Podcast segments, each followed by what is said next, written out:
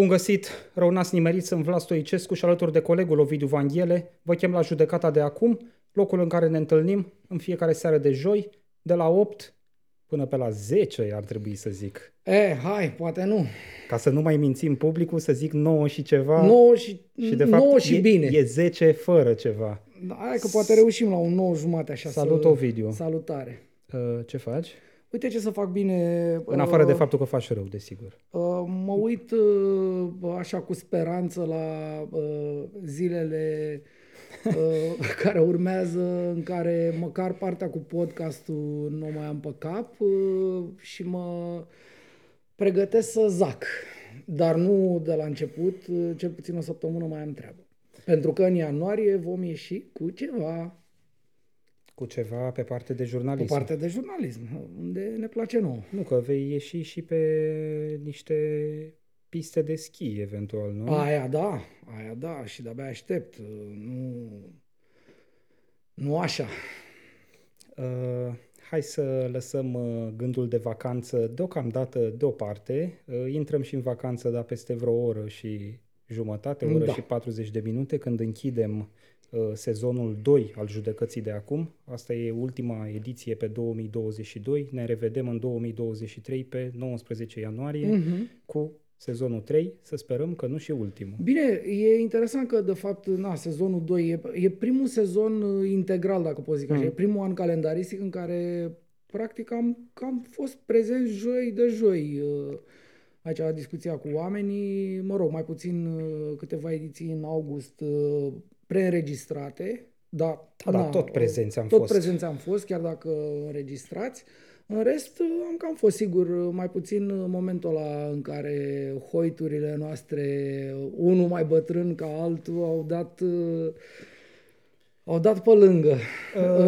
Vezi, interesant, cumva simultan, știi, adică ne-a bubuit din diferite părți, că am avut simptome diferite, dar a fost la sincron. Îți reamintesc că amândoi dăm târcoale vârstei de 40 de ani. Eu în spate, tu un pic în față, ai sărit pragul. Mai am un pic și mă apropii de 50. Motiv pentru care, desigur, ne afectează boli comune, mai ales în sezon de viroze. Înțeleg că e un mare sezon de viroze, în țara noastră. Bine, din nefericire n-am văzut niciun virozat la Palatul Cotroceni, la Palatul Victoria. Acolo ăștia se pare că sunt rezistenți. Da. Așa un fel de mantie de ursărie, știi? Îi protejează. Da, să revenim la ale noastre. Ultima ediție a Judecății de acum, în 2022, își propune să ia un pic temperatura democrației românești, așa cum iese ea, lovită rău de tot din perspectiva noastră din 2022. O să fie pe jumătate retrospectivă, pe jumătate privire către viitor. Ce s-a întâmplat în 2022 e și despre ce a fost, dar și despre ce urmează să fie, dacă sigur lucrurile nu se îndreaptă și nu dau semnale că se îndreaptă, nici în politică, nici în justiție, nici în presă, dar cumva concluzia avant la letră pe care putem să... avant la letră în sensul că chiar înainte să purtăm efectiv discuția în această seară, concluzia pe care putem să o livrăm din start e că democrația românească e în regres major după anul 2022, pentru că s-au întâmplat mai multe lucruri nasoale decât bune, atât în zona de guvernare, de administrare a treburilor publice, cât și în zona de administrare a dreptății, prin parchete, prin instanțe, și în zona de administrare a adevărului, că până la urmă presa are și rolul ăsta, nu? Să documenteze fapte și să le expună așa cum sunt populației, cititorilor, privitorilor, ascultătorilor, și presa românească nu prea face asta. Lucrează în foarte puține ocazii cu fapte, de cele mai multe ori cu opinii și cu propagandă. Nu, și de fapt lucrează foarte puțin în interes public. Cam asta e dacă vrei, un numitor comun al... Dar cine mai lucrează în interes public în România? Bă, uite, îndrăznesc să spun cu toată lipsa de modestie că noi. Da, da, suntem mici. Bine, suntem mici, dar... e mică de aia noastră, știi? Hai să facem așa, hai să pornim de la niște lucruri la zi, care cumva vin să închidă un cerc mare, rău, lung de ani, de mulți ani de zile. Cumva 2022 e anul în care se închide cercul ursăresc în justiție. Ursarii au câștigat justiția. De ce e importantă justiția? Am spus-o de 1000 de ori. Justiția, așa cum e conceptul ăsta de democrație, justiția e consacrată în conceptul ăsta de democrație drept arbitrul lucrurilor. Adică dacă eu ajung într-un conflict cu tine, înainte de democrație, nu știu, puneam mâna pe ciomag și care era mai bun lua, nu știu, bizonul pe care l-a vânat celălalt eventual. Da. În democrație s-a inventat cum zice americanul, might makes right. Da, ceva de genul. În momentul în care s-a inventat justiția, ăsta a fost scopul ei, să existe niște oameni care să constituie o putere în stat, care să medieze între cetățeni atunci când așa, sau între puteri când puterile o iau razna, la nivel statal. 2022 este momentul în care putem spune fără niciun fel de, cum să spun, de echivoc, că justiția e caz închis, caz clasat. Este a lor. Și dacă vrei, știi, ca la orice moment din ăsta festiv, nu? Când e o victorie, nu contează a cui, ca să ai și muzică, l-au pus pe un cetățean, o să ajungem imediat să povestim mai multe despre el, care cântă la Taragot, membru în CSM, dinspre societatea civilă. Adică cumva, hai mă, luați-o și pe asta. Asta e, adică ăla, omul cu taragotul, cântând în CSM fanfara, nu, victoriei. Asta e momentul. De ce spun asta? În anul ăsta, practic, se închide o poveste veche și o luptă veche de ani de zile între, nu știu cum să-i spun, dacă vrei, o parte a societății românești care vrea o viață normală, cu respectat reguli și cu trăit pe pământ omenește. Adică, na, te duci la muncă, plătești ce ai de plătit și de restul banilor îți faci viața frumoasă până când mori. Ăștia sunt niște oameni, o parte mică, minusculă. Cea mai vizibilă manifestare a ei a fost în 2017, atunci când cu protestele, când au fost probabil undeva la 500.000 de oameni în stradă, manifestându-și această opțiune, dacă vrei. În 2017, atunci când cu ordonanța 13, ține minte toată lumea, ei, povestea asta cu justiția se închide astăzi cu un soi de amnistie pe care toată lumea a încercat-o de mulți ani, de foarte, foarte, foarte mulți ani, și care s-a dat progresiv sau s-a dat în pași, în etape, în anumite, dacă vrei, aspecte ale ideii de justiție, penale în special, până când acum s-a dat cu totul. Ce spui tu e că a fost un crescendo, practic. Au fost tentative, dacă vrei, asalt, până când a căzut cetatea.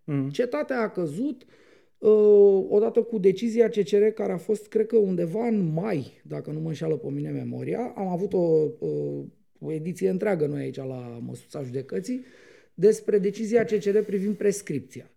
Toată lumea zice, hai dumneavoastră, stai că nu o să fie așa, că nu știu ce. Eu cred că e lege penală mai favorabilă. Apropo de prescripție, lungimea dosarelor, am mai vorbit, n-are rost să reiau. Dacă are cineva nelămuriri, poate să scrie aici și revin schematic așa.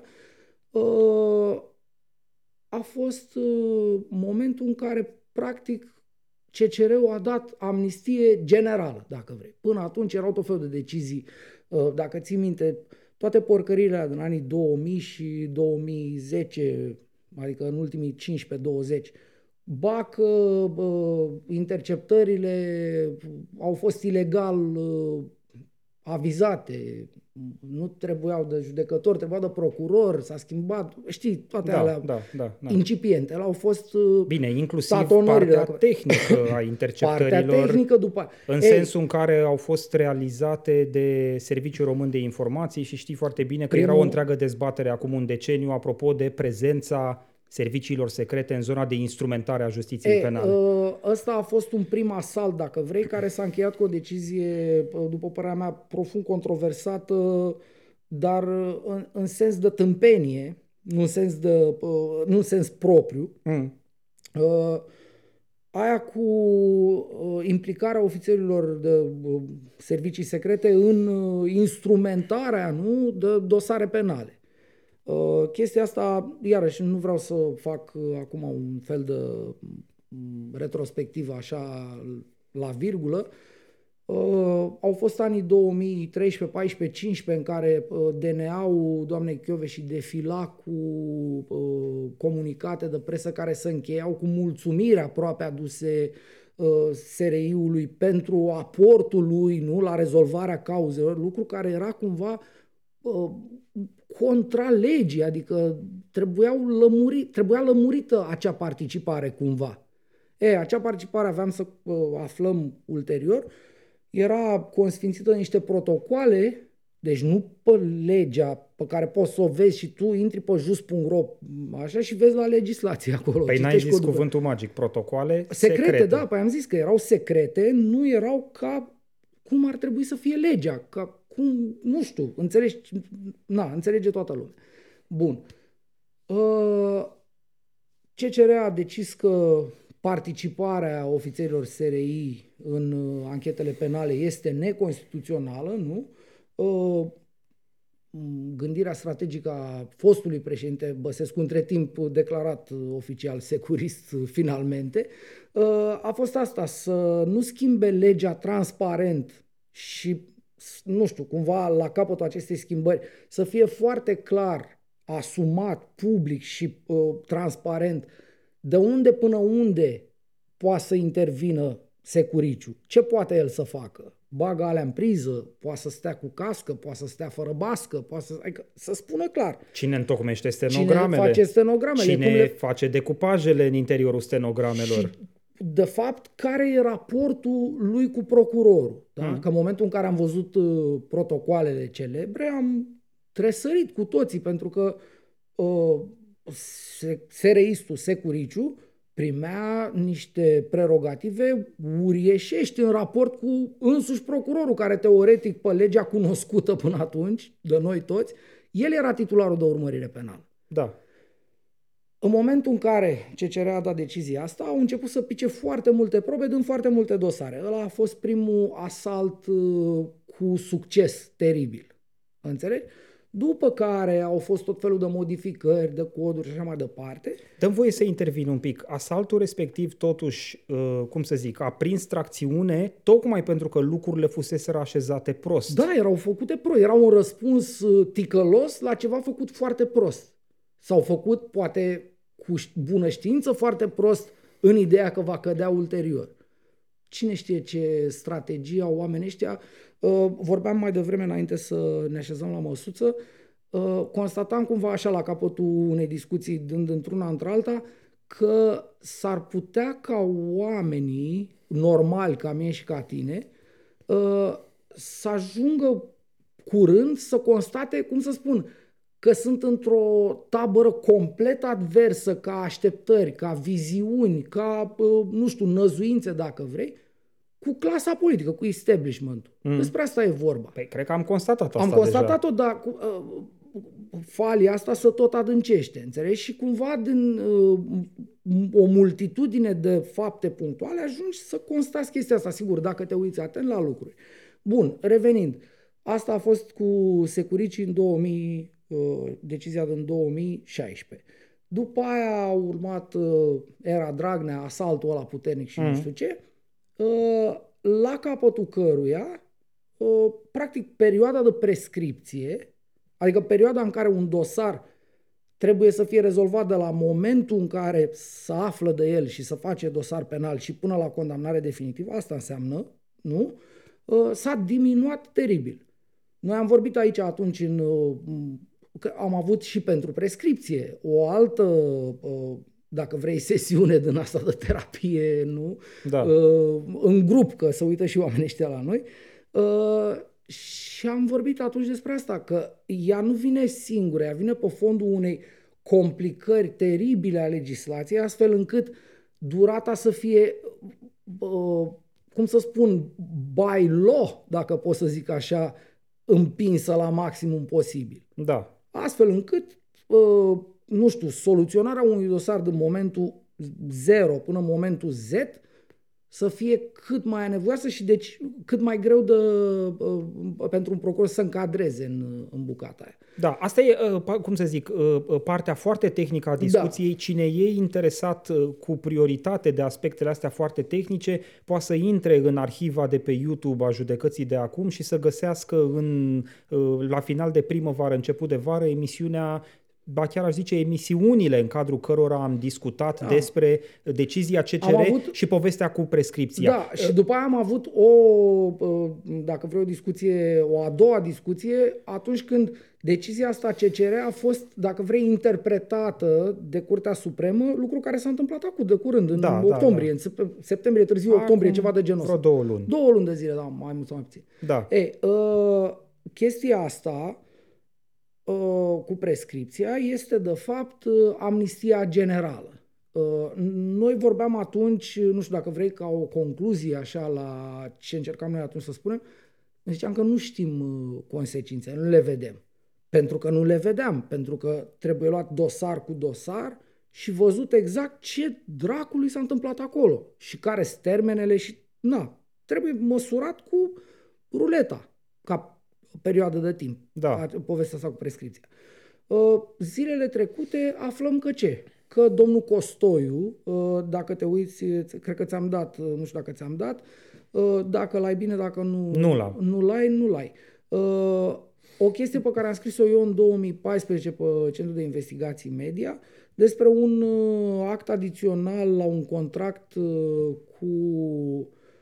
între Ministerul Educației și Pescariu pentru baza Pescariu. E o poveste, după părerea mea, interesantă, pentru că acolo, practic, se dă o pomană din partea statului către Dinu Pescariu. Uite, acum ai, ok. Așa, dacă dai la... Patrick, te rog, dă-ne un ecran de laptop. Așa. Dacă dai la al doilea set de documente, acolo sunt niște mormane de hârtii, undeva o să vezi, deci nu primul, al doilea set de documente, este un contract semnat aparent de Ecaterina Andronescu. Contractul ăsta, practic, e un cadou de multe milioane de euro pentru Dinu Pescariu, în povestea bazei Pescariu și așa mai departe. Contractul, de fapt, nu e semnat de Ecaterina Andronescu, e semnat de Costoiu, care era secretarul de stat la Ministerul Educației, în prezent rectorul Politehnicii. Da. Costoiu a fost, după ce am scris eu, investigat de DNA, s-a constatat că el a semnat, a fost chemată mai întâi Andronescu, care a trebuit să admită că nu e semnătura ei, că altfel se ducea la pușcărie. Și a spus, e domnul Costoiu. Și domnul Costoiu ăsta, marele domnul Costoiu de la Politehnică, a fost investigat, trimis în judecată, condamnat, dar acum scapă această prescripție. A cerut să se constate că o perioadă, nu știu cum, chestiuni tehnice, n-a fost corect anchetat, nu? Era afară din termen, cum ar veni. Să prescriseseră faptele sale la momentul investigării lor, judecării lor. Același lucru, dacă mai țineți minte, povestea cu, ajută-mă puțin, ăla care a fost președintele Camerei, Bogdan Olteanu. Olteanu, așa. Da. Mare lider PNL, care a luat o șpagă de 1 milion de la Vântu, care Vântu dorea să-l aibă pe Liviu Mihaiu de la Academia Cațavencu în poziția de guvernator al Deltei, pentru că avea Vântu niște interese în Delta. Bogdan Olteanu a fost condamnat pentru șpaga asta, a început să execute pedeapsa, numai că urmarea deciziei CCR din mai sau când a fost, asta cu prescripția, a făcut revizuire, i-a fost acceptată de principiu revizuirea, atunci el a cerut suspendarea executării pedepsei, nu că era în procedură de revizuire a deciziei definitive prin care a fost condamnat. Mm. Astăzi, ieri, nu știu când, a decis o instanță că, într-adevăr, faptele erau prescrise. Deci, da, decizia legea... nu e definitivă. Bun, nu e definitivă, dar cel mai probabil așa va fi. Da. Pentru că, acolo e matematică, nu? Se aplică retroactiv o poveste, în cazul lui trebuie aplicată și lui povestea asta și gata, s-a rezolvat cazul. Și se ridică și sechestră, adică se rezolvă cazul. Nu mai are nici de la nimic înapoi, știi cum e. Da.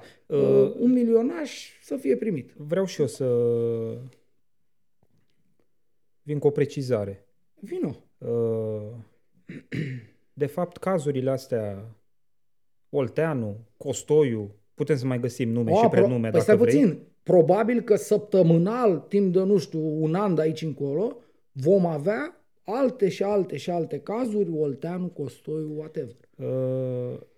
Deci cazurile astea sunt doar vârful icebergului, știi? La un iceberg vezi întotdeauna doar partea care e la suprafața apei și care procentual e mult mai mică decât ceea ce e scufundat sub apă. Corect. Dar și ce-i sub apă face parte tot din corpul icebergului. Așa și aici. Vedem, sigur, câteva cazuri care au fost notorii la vremea lor, despre care s-a tot scris în anii cât s-au investigat respectivele dosare, ceea ce constatăm acum, după lunga vară fierbinte a anului 2022 și decizia CCR vizând prescripția specială, e că probabil sute, mii de astfel de cazuri similare vor fi lovite de nulitate. Noi vorbim... Nici măcar nu vorbim doar de persoane care au ocupat funcții publice. Noi aici, Vlad, la un moment sau altul. Vorbim ca jurnaliști, nu aplicăm acel criteriu al notorietății personajelor. Da. Nu, vreau să zic că capacitatea noastră e limitată în a face inventarul lucrurilor. Asta e și ideea. Să facă Ministerul Justiției sau să facă ANP-ul sau să facă, nu știu, instituții. Vine Ministerul Justiției și spune Gheorghe Ioniță mai e în situația asta. Pentru că de Gheorghe Ioniță nu mai interesează pe nimeni. Da. Dar per total, chestia asta corelată cu, cum să zic, tot ceea ce înseamnă aspectul social al administrării dreptății într-o societate democratică, arată condiția României de astăzi. Aici nu e vorba doar de Olteanu și de Costoiu. Olteanu și Costoiu sunt aici la noi pe masă pentru că sunt, cum să zic, au fost niște cazuri flagrante. Uite, la vremea lor. Dar nedreptatea e sistematică. Absolut că da. Îți dau un nedreptatea exemplu... a devenit sistematică în 2022. Asta e cumva, încerc să fac, cum să zic, să vin cu concluzia, cu corolarul lucrurilor. O concluzie de parcurs, așa, de moment, da. Uite, îți dau un alt exemplu, dacă vrei, de corelare. În timp ce oamenii ăștia care, conform probelor pe care le poți vedea la bunul simț, așa, Bogdan Olteanu a fost condamnat definitiv, adică el, faptul că nu e la pușcărie acum și că i s-a acceptat revizuirea e o chestie procedurală, nu? Că a apărut o schimbare de legislație în timpul poveștii lui. Da. Altminteri, el e condamnat definitiv pentru că a dat o șpagă de 1.000.000 de euro, da? Despre asta vorbim noi aici. Probabil că mai sunt mulți, inclusiv anonimi din ăștia, cum de dai tu exemplu, care sunt în situația asta și beneficiază de povestea asta. Dar în timp ce oamenii ăștia beneficiază de chestia asta, eu revin obsesiv, am acest har, nu știu cum să-i spun, de a avea obsesii, știi? Și de a repeta la infinit niște lucruri. Poate e chiar un blestem. Un blestem, depinde, da. Mă rog, cine trăiește cu mine ar putea să-i dea conotația asta negativă. Ideea e următoarea. În timp ce oamenii ăștia scapă pe motiv că dosarele lor n-au fost soluționate în timp util de la momentul zero la momentul final, nu? Uh-huh. ajungem să constatăm următorul lucru. Îl avem pe domnul Cumpănașu. Domnul Cumpănașu, vagabondul ăla de Cumpănașu, să nu, totuși nu suntem aici la bune maniere. Eu militez pentru domnul în continuare. Da, tu ai sacou, eu sunt mai liber, mai pe tricou așa. Cumpănașul ăsta a fost, a candidat la președinție, a fost un meteorit așa până zona asta de prim plan a spațiului public. Altminteri a fost un șobolan care a tot ciugulit și a ciugulit bine, bani buni, pe lângă instituții, pe lângă Oprea, știi povestea. Ei bine, astăzi aflăm că a fost trimis în judecată Cumpănașul. Zic, bă, să moară, mă, satare, l-au prins pe Cumpănașul cu ceva. Mă gândeam, asta a fost, nu, când am văzut titlul. Te gândeai la vreun flagrant sau ceva? Da, ceva s-a întâmplat. Da. Nu, Cumpănașul a fost trimis în judecată după ce în urmă cu 3 ani și 2 luni presa română, colegii noștri jurnaliști, atunci când, sigur, ăsta a venit într-un soi de prim plan al vieții publice, s-au apucat de el, am fost și eu printre ei, dar n-am scris despre asta, am scris despre proprietăți altceva. Deci altcineva din presă, nu mai știu cine a scris exact povestea asta. Eu mi-am amintesc că Biro de la Otilo Biro, care atunci cred că lucra la Rise, parcă el, dar s-ar putea să greșesc. Cineva, repet, a făcut o poveste în care arăta că acest Cumpănașu nu are studii superioare, adică n-a făcut studii superioare încheiate cu o diplomă de absolvire. Cu toate astea s-a declarat absolvent de studii superioare ca să obțină poziția de manager într-un proiect cu bani europeni, câștigând aproape 400.000 de euro sau ceva de genul ăsta. Okay. Povestea scrisă exact așa, documentată de ziarist, cu tot ce trebuie, cu nu știu ce. Ei bine, 3 ani și 2 luni mai târziu, această concluzie la care jurnalistul cu mijloacele lui a ajuns probabil în câteva săptămâni de lucru așa, este confirmată de parchet. 3 ani și 2 luni ca să constate parchetul, un procuror român, că acest Cumpănașu n-avea de fapt diplomă. Și mai departe toate lucrurile sunt publice. Prezența lui în proiect, faptul că a scris acolo că are diplomă, deși n-avea diplomă, că toate lucrurile astea sunt publice, le vezi, sunt pe site-uri, în acte oficiale, e clar. Deci i-a luat unui procuror român 3 ani și 2 luni să constate că Cumpănașul, în cazul ăsta, Gigel, Vanghiele, Stoicescu, Costel, cineva, n-are diplomă de facultate. 3 ani și 2 luni. Eu acum, sigur, încerc să nu-mi iasă ochii din cap la propriu, să-mi cadă pe jos pe aici. Ce dracului e cu noi? Ce se întâmplă? Ce justiție e asta? Adică dacă aveai un caz, crimă organizată, 50 de inși, rețea, ceva, droguri, trafic de persoane, toate nenorociri. Păi ce mai fac? Păi alea ajung la soluții de achitare de cele mai multe ori. Da, domne, am înțeles, dar eu o întreb așa, pun întrebarea asta, cum să spun, așa, aproape prostești. Nu se poate. Măi, oameni buni, nu se poate. Deci eu dacă am încercat să aflu, înțeleg că dosarul a fost instrumentat de DNA Constanța, am încercat să iau legătura cu cineva de la DNA Constanța, sigur a fost din scurt așa, informația asta a apărut azi, n-am apucat, o să fac toate diligențele pentru că vreau să înțeleg și eu explicația, poate există o explicație pentru întârzierea asta, după părerea mea, absolutamente inadmisibilă. 3 ani și 2 luni să demonstrez că Stoicescu nu are diplomă, adică serios? Tu vorbești serios? Păi mai are un pic și ajunge și dosarul ăsta la prescrierea faptelor. Se prescrie sigur. Până se judecă pe toate palierele de instanțe, pe fond, pe apel, pe draci, pe laci. Da, mă rog, ai cameră preliminară, fond, apel. În principiu. Păi nu, de obicei așa e. Probabil că o să prescrie și ăsta. Depinde care e încadrarea și că în funcție de încadrare am explicat de 100 de ori, se stabilește termenul de prescripție. Mie mi se pare, încă o dată, repet, inadmisibil. O să caut răspunsul, o să caut pentru mine, dar după aia pentru oamenii care se uită la noi. Și dacă există un răspuns logic, să zică, dom'le, uite, legea ne obligă, nu știu, să venim în tuturi, să când venim să cerem diplome. Nu știu, poate e undeva, ceva de genul ăsta scrie. Și atunci vreau să merg mai departe, eu să pun întrebări, că asta e meseria, nu pot să fac altceva. Pun întrebări. Știi foarte bine. Până când ajung la niște răspunsuri clare, dom'le, uite, Parlamentul până legea cu tare ne obligă să... nu știu... Măi, omule, nu înțeleg. Mie mi se pare deja că o faci pe naivul în momentul de față. Nu fac pe naivul. Ba da, o faci pe naivul, pentru că știi foarte bine, asta nici măcar nu mai are legătură cu mersul justiției în 2022. Greutatea cu care se instrumentează dosare penale în România e fantastică. Și mă exprim eufemistic în momentul de față. E rușinos. Nu, unul din motivele pentru care prescripția specială e o chestiune problematică în România nu ține doar de decizia CCR de care vorbeam mai devreme, ci de tot cadrul legal care reglementează partea de instrumentare, deci inclusiv partea de prescripție, deci inclusiv partea de prescripție specială, că prescripția specială vine după prescripția normală, după termenul ăla inițial. Vlad, noi am vorbit despre asta. Îți amintesc că, uite, apropo de retrospectivă, noi am avut aici, după părerea mea, a fost o premieră, nu știu dacă poate mănânc borș, dar nu mi-am aminte să fi fost în alt context, un procuror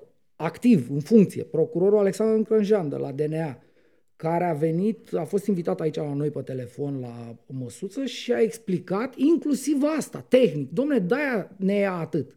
Pentru că ce găsești tu pe monitor oficial sau pe registrul comerțului într-un sfert de oră sau în 5 minute, nu, firma XYSRL e al lui Stoicescu, nu e al lui Vanghiele. Sau e al lui Vanghiele, nu e al lui Stoicescu. Adică lămurești imediat, îți ia un minut.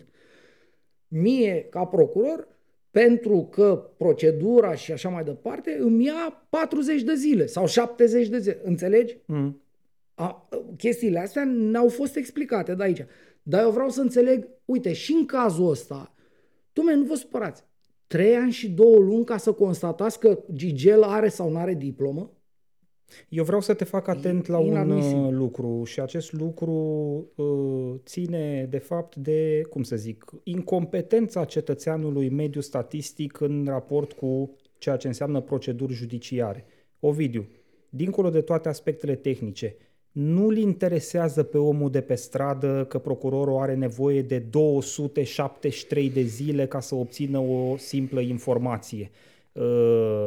Ce-l interesează pe omul de pe stradă e ca justiția să se facă cu celeritate și să se distribuie egal față de toți cetățenii. Absolut, în momentul în care omul de pe stradă vede că în cazul unuia care fură o găină lucrurile se desfășoară repede și în cazul lui Cumpănașu e nevoie de 3 ani și 2 luni ca să se stabilească dacă are sau n-are diplomă, atunci, înțeleg unde vrei adică unde bați, te gândești că ar putea să fie un soi de întârziere voită, nu? Nu mă gândesc doar la asta, mă gândesc la efectul ultim. Nu știu dacă întârzierea e voită sau nu, dar știu sigur că efectul ultim e pierderea încrederii în justiție. Absolut, deci, în loc ca democrația noastră să consolideze încrederea oamenilor în justiție, democrația noastră subminează încrederea oamenilor în justiție. Măi, omule bun, eu de asta am spus că vreau să pun întrebări, că altceva nu pot să fac, nu pot să intru pe horn la DNA să mă uit pe hârtiță, că n-am voie, dar o să mă duc să aflu tot cât pot eu de mult mai departe, ca să aflu de ce dracului e nevoie de 3 ani și 2 luni ca să constați că Vanghiele are diplomă sau nu are diplomă. Hai să te mai întreb ceva, apropo de lucruri întâmplate în 2022. Crezi că cetățeanul obișnuit, când se uită la componența CCR și îl vede pe domnul Bogdan Licu, judecător constituțional, capătă și mai multă încredere în organizarea statului român? Păi, depinde ce vrea. Dacă e din partea... Păi, poate dacă e din tabăra... el nu știe ce vrea. Păi nu, dar stai puțin că știi asta, că hai să nu mai vorbim cu tabere. Ba da, dar asta e realitatea. Dacă te poziționezi în tabăra mea și bănesc că și a ta, nu ne bucurăm că e Bogdan Licu, care nu leagă două vorbe nici cu o sfoară, la CCR. Adică în poziția de știi, CCR-ul, oamenii aia de acolo, 12 cât sunt... Bine, nu e chemat să fie neapărat un orator acolo. Dar nu e vorba de e vorba de lot, de ce gândește el, că nu e vorba neapărat de ce spui, că mai întâi gândești, după aia spui. Domnul Licu este între cei 9 oameni care, cum să spun, când zic o vorbă, e literă de lege, e imposibil de atacat, e, cum să zic, definitivă și general obligatorie vorba aia pe care o spune. Asta e statutul deciziilor CCR. Da. În momentul în care, la capătul, nu știu, a 32 de ani de democrație, tu te uiți așa la establishment și îl vezi pe Licu, unul din cei 9 în această poziție. Instalat acum în vară. Propunerea PSD, nu? PSD, evident. Ar trebui să zici, știi, aia proastă deja gluma, că atât de folosită încât e proastă aia, cu cine dracu v-a lucrat aici, domnule? Mm. Deci nu se poate. Pa, uite că se poate. Da, ai dreptate. CCR-ul este varză nu doar prin prezența lui Licu acolo. CCR-ul este varză prin multiple prezențe acolo. N-are rost să facem... Am vorbit despre CCR și despre numirile astea, inclusiv acest nou președinte al CCR, care era purtătorul de poșetă al lui Iliescu în primii ani 90 atunci. Și a stat cumva așa, știi, a plutit ca buștenea, nici la suprafață să-l vezi, dar nici pe fund să înnămolească acolo și să stea. Pe la 2 metri, 3. Știi? Da. Dacă sari după ceva ca un prost și nu deschizi ochii, te lovești de el, mori. Ăla a fost omul în anii ăștia de democrație. Hai să te mai întreb ceva. Apropo de justiție, crezi că acelui cetățean mediu statistic de pe stradă pe care ți-l invocam mai devreme îi crește încrederea în justiție atunci când vede că și în 2022 statul român e condamnat la CEDO pentru felul în care sunt instrumentate dosarele de infracțiuni sexuale cu victime minore? Cetățeanul respectiv, dacă e un pic informat sau are curiozitatea să afle, relevându-i se faptul la o simplă căutare pe Facebook că statul român are înaintea sa această problemă încă din 2016, când i-a semnalat-o prima dată CEDO. Deci noi avem în 2016 primele condamnări la CEDO pentru felul în care instrumentăm nenorocitele astea de dosare cu infracțiuni sexuale cu victime minore și în 2022 același CEDO vine și ne condamnă singurul parchet specializat din România, parchetul de pe lângă Tribunalul pentru Minori și Familie din Brașov. E un parchet specializat care instrumentează cazurile astea, înființat într-un proiect pilot încă de prin 2004 sau 2005, nu mai rețin exact. Ei, în 2022 acest parchet specializat e condamnat la CEDO pentru această chestiune care trenează și rămâne nerezolvată de statul român, de 6 ani de zile. Doamna Scutea de la Parchetul General, Procurorul General al României, a scos anul ăsta, crezând că rezolvă problema asta, un ghid pentru felul în care trebuie să fie instrumentate infracțiunile de viol. Deci doamna Scutea nici măcar n-a înțeles care e problema, că una e violul și alta este încadrarea ca act sexual cu minor în dosarele de infracțiuni sexuale cu victime minore. Nu vreau să intru în discuția asta care e foarte tehnică, dar în mod cert, statul român are problema asta de 6 ani și miniștrii justiției să fac zero. Păi nu, să fac grupuri de lucru, mai rău decât zero. Adică e balet în jurul subiectului. Păi lumea vine cu ghiduri, cu grupuri de lucru, dar nu cu o rezolvare practică. O rezolvare măcar pe model francez. Francezii au venit și au zis prag de vârstă. Ce e sub 15 ani e automat viol. Da. Nu încadrăm ca infracțiune de act sexual cu minor, victimă de 13 ani și agresor de 40. Da, da. Nu e foarte clar și foarte simplu, dar din nou două chestii. Una, ce zici tu cu asta, cu baletul, dar noi am fost în toți anii ăștia, în justiție și peste tot altundeva, la nivel, dacă vrei, societal, noi am fost într-un balet perpetu și într-un concurs de forme fără fond. Toate problemele astea pe care noi le avem, că știi, și asta e voință politică. Măi, oameni, nu e vorba de voință politică, e vorba de, cum să spun, de cine ești tu și ce vrei tu de fapt să faci mai departe cu țara asta când ajungi într-o poziție de decizie, nu? Adică ce vrei tu?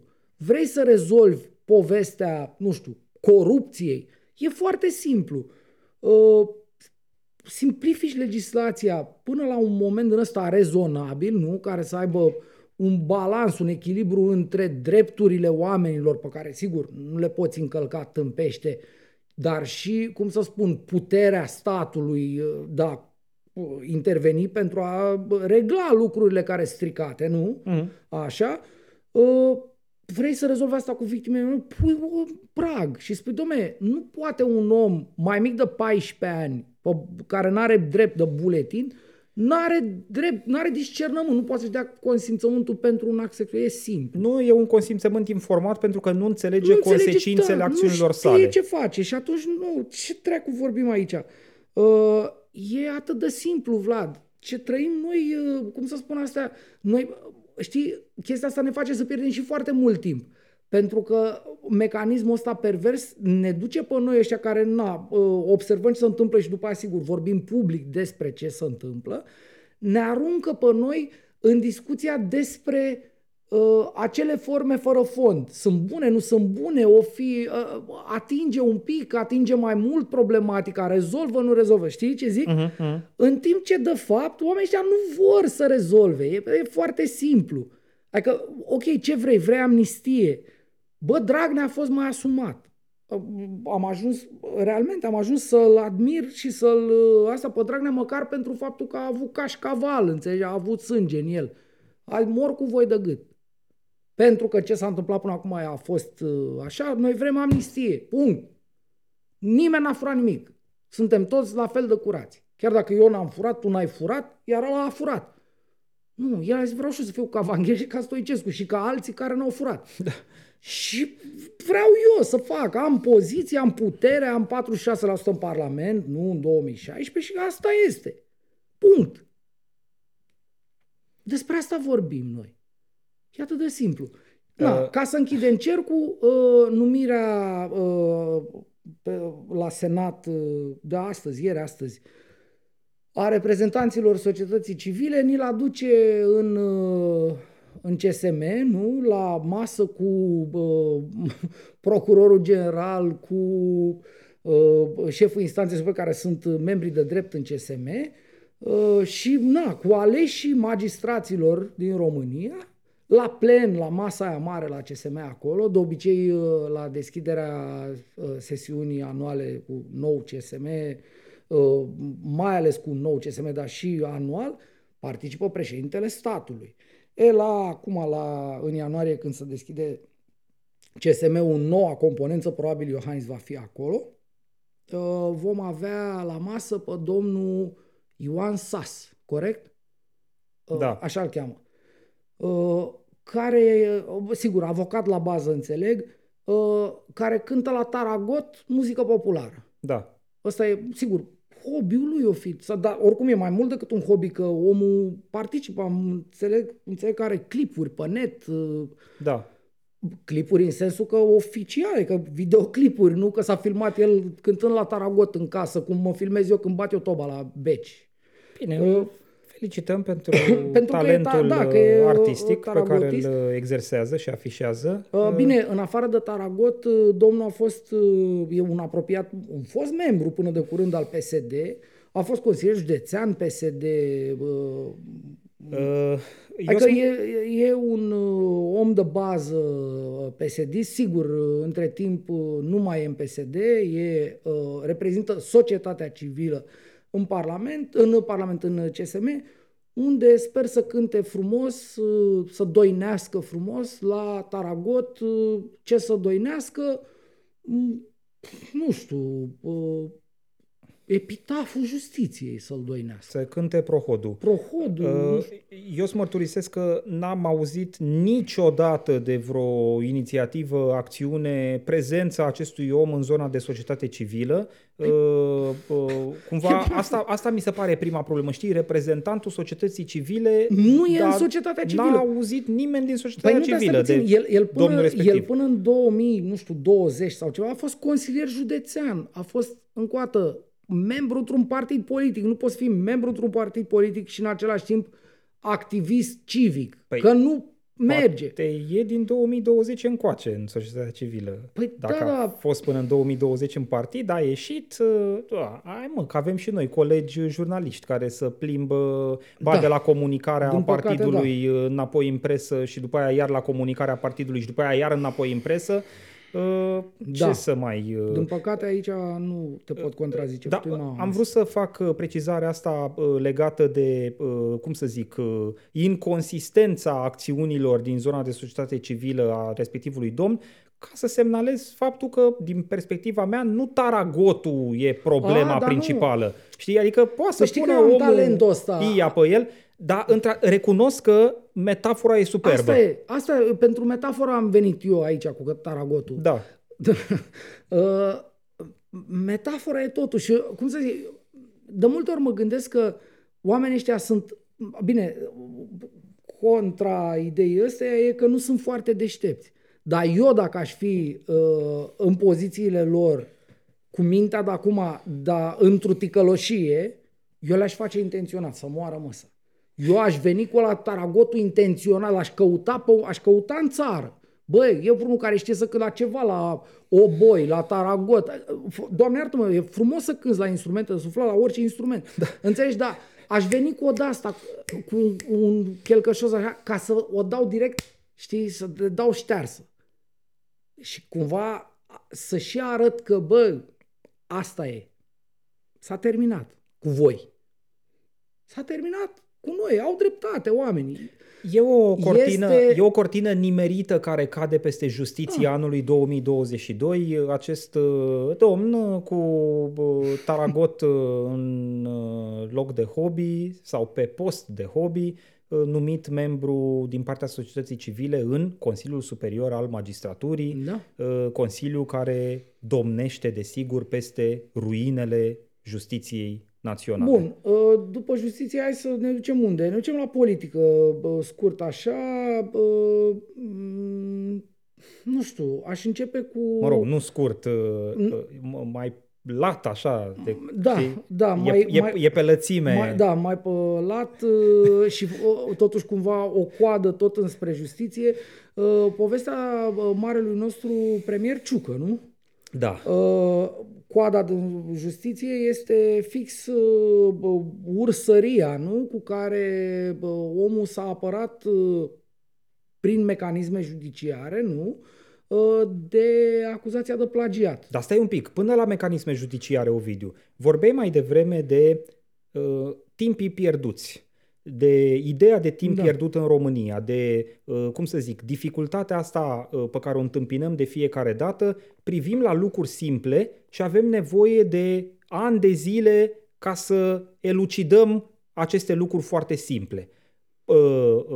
Cazul Ciucă, cazul plagiatului premierului Ciucă, e foarte simplu în esență. E o lucrare în limba română care a fost citită de o jurnalistă specializată în investigarea plagiatelor, furturilor academice din lucrările de doctorat, pe numele ei Emilia Șercan. Emilia Șercan a găsit probe cu duiumul despre existența plagiatului în cazul lucrării de doctorat al lui Nicolae Ciucă, iar noi ne chinuim.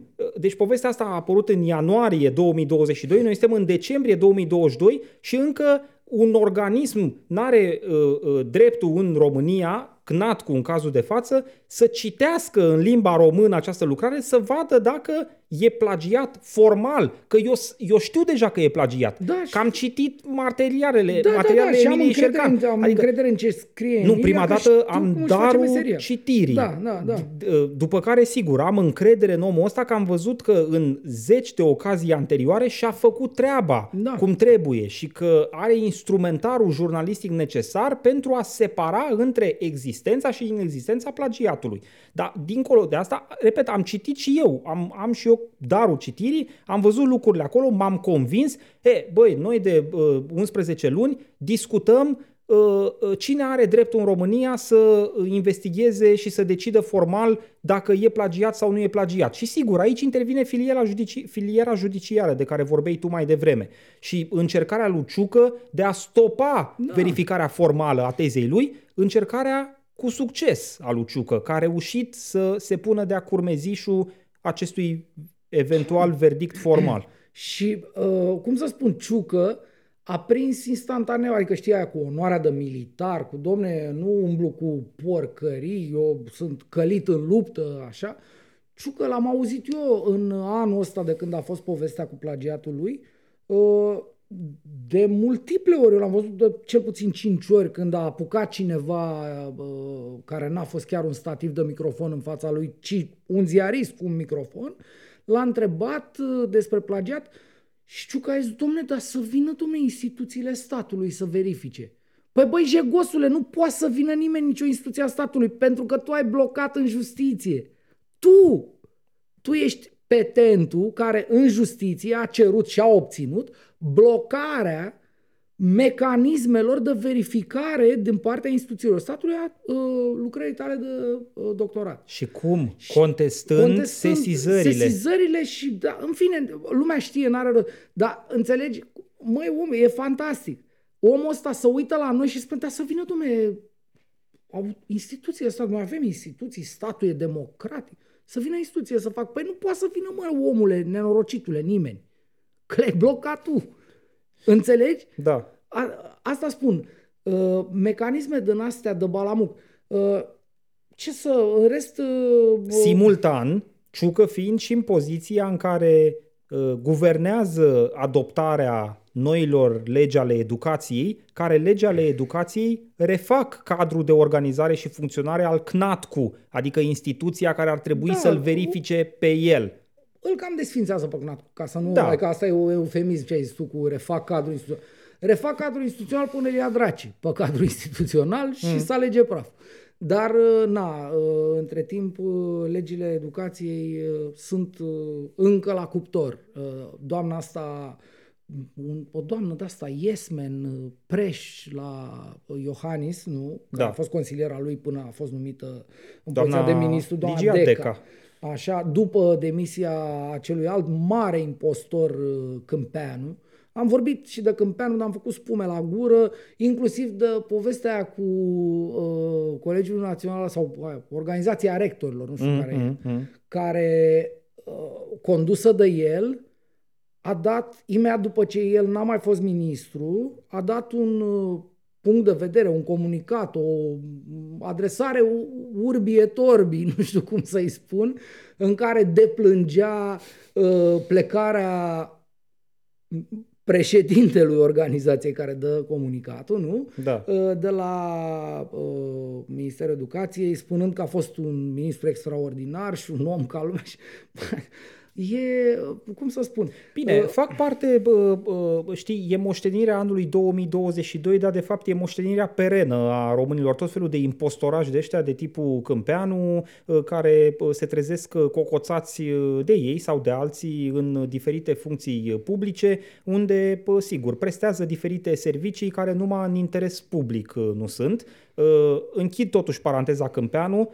Un lucru pe care n-am apucat să-l spunem încă la măsuță, la judecată și vreau să-l spun acum că vine tot din anul 2022. Sub luminata conducere, noua conducere de la Ministerul Educației a doamnei Ligiei Deca, înțeleg că s-a repartizat cel mai mic procent pentru educație din PIB prin legea bugetului de stat anul ăsta. Deci doamna Deca, pusă post Câmpeanu de către președintele Iohannis să salveze din nou educația națională, guvernează cel mai mic buget, cea mai mică alocare din PIB din istoria recentă. Uite, acum, în timp ce ziceai asta, mă gândeam că am auzit PNL-ul, reprezentanții ai PNL-ului în principiu, da, bănesc că și de la PSD, dar mai...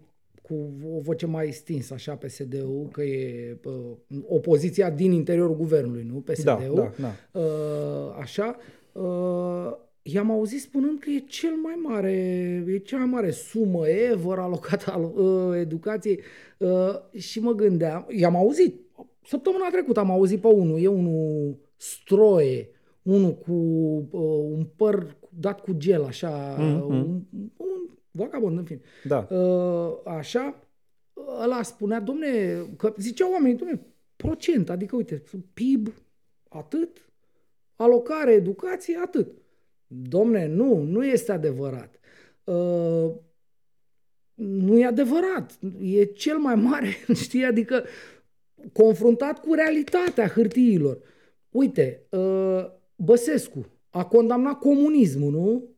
Inclusiv pe motiv de securism. Da. Că, nu? Da. Comunismul a fost impus cu brațul armat, securitatea, nu? Da.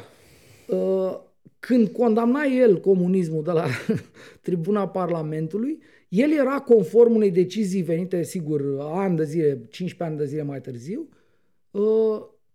era securist, fost securist, fost colaborator al securității, Petrov. Da.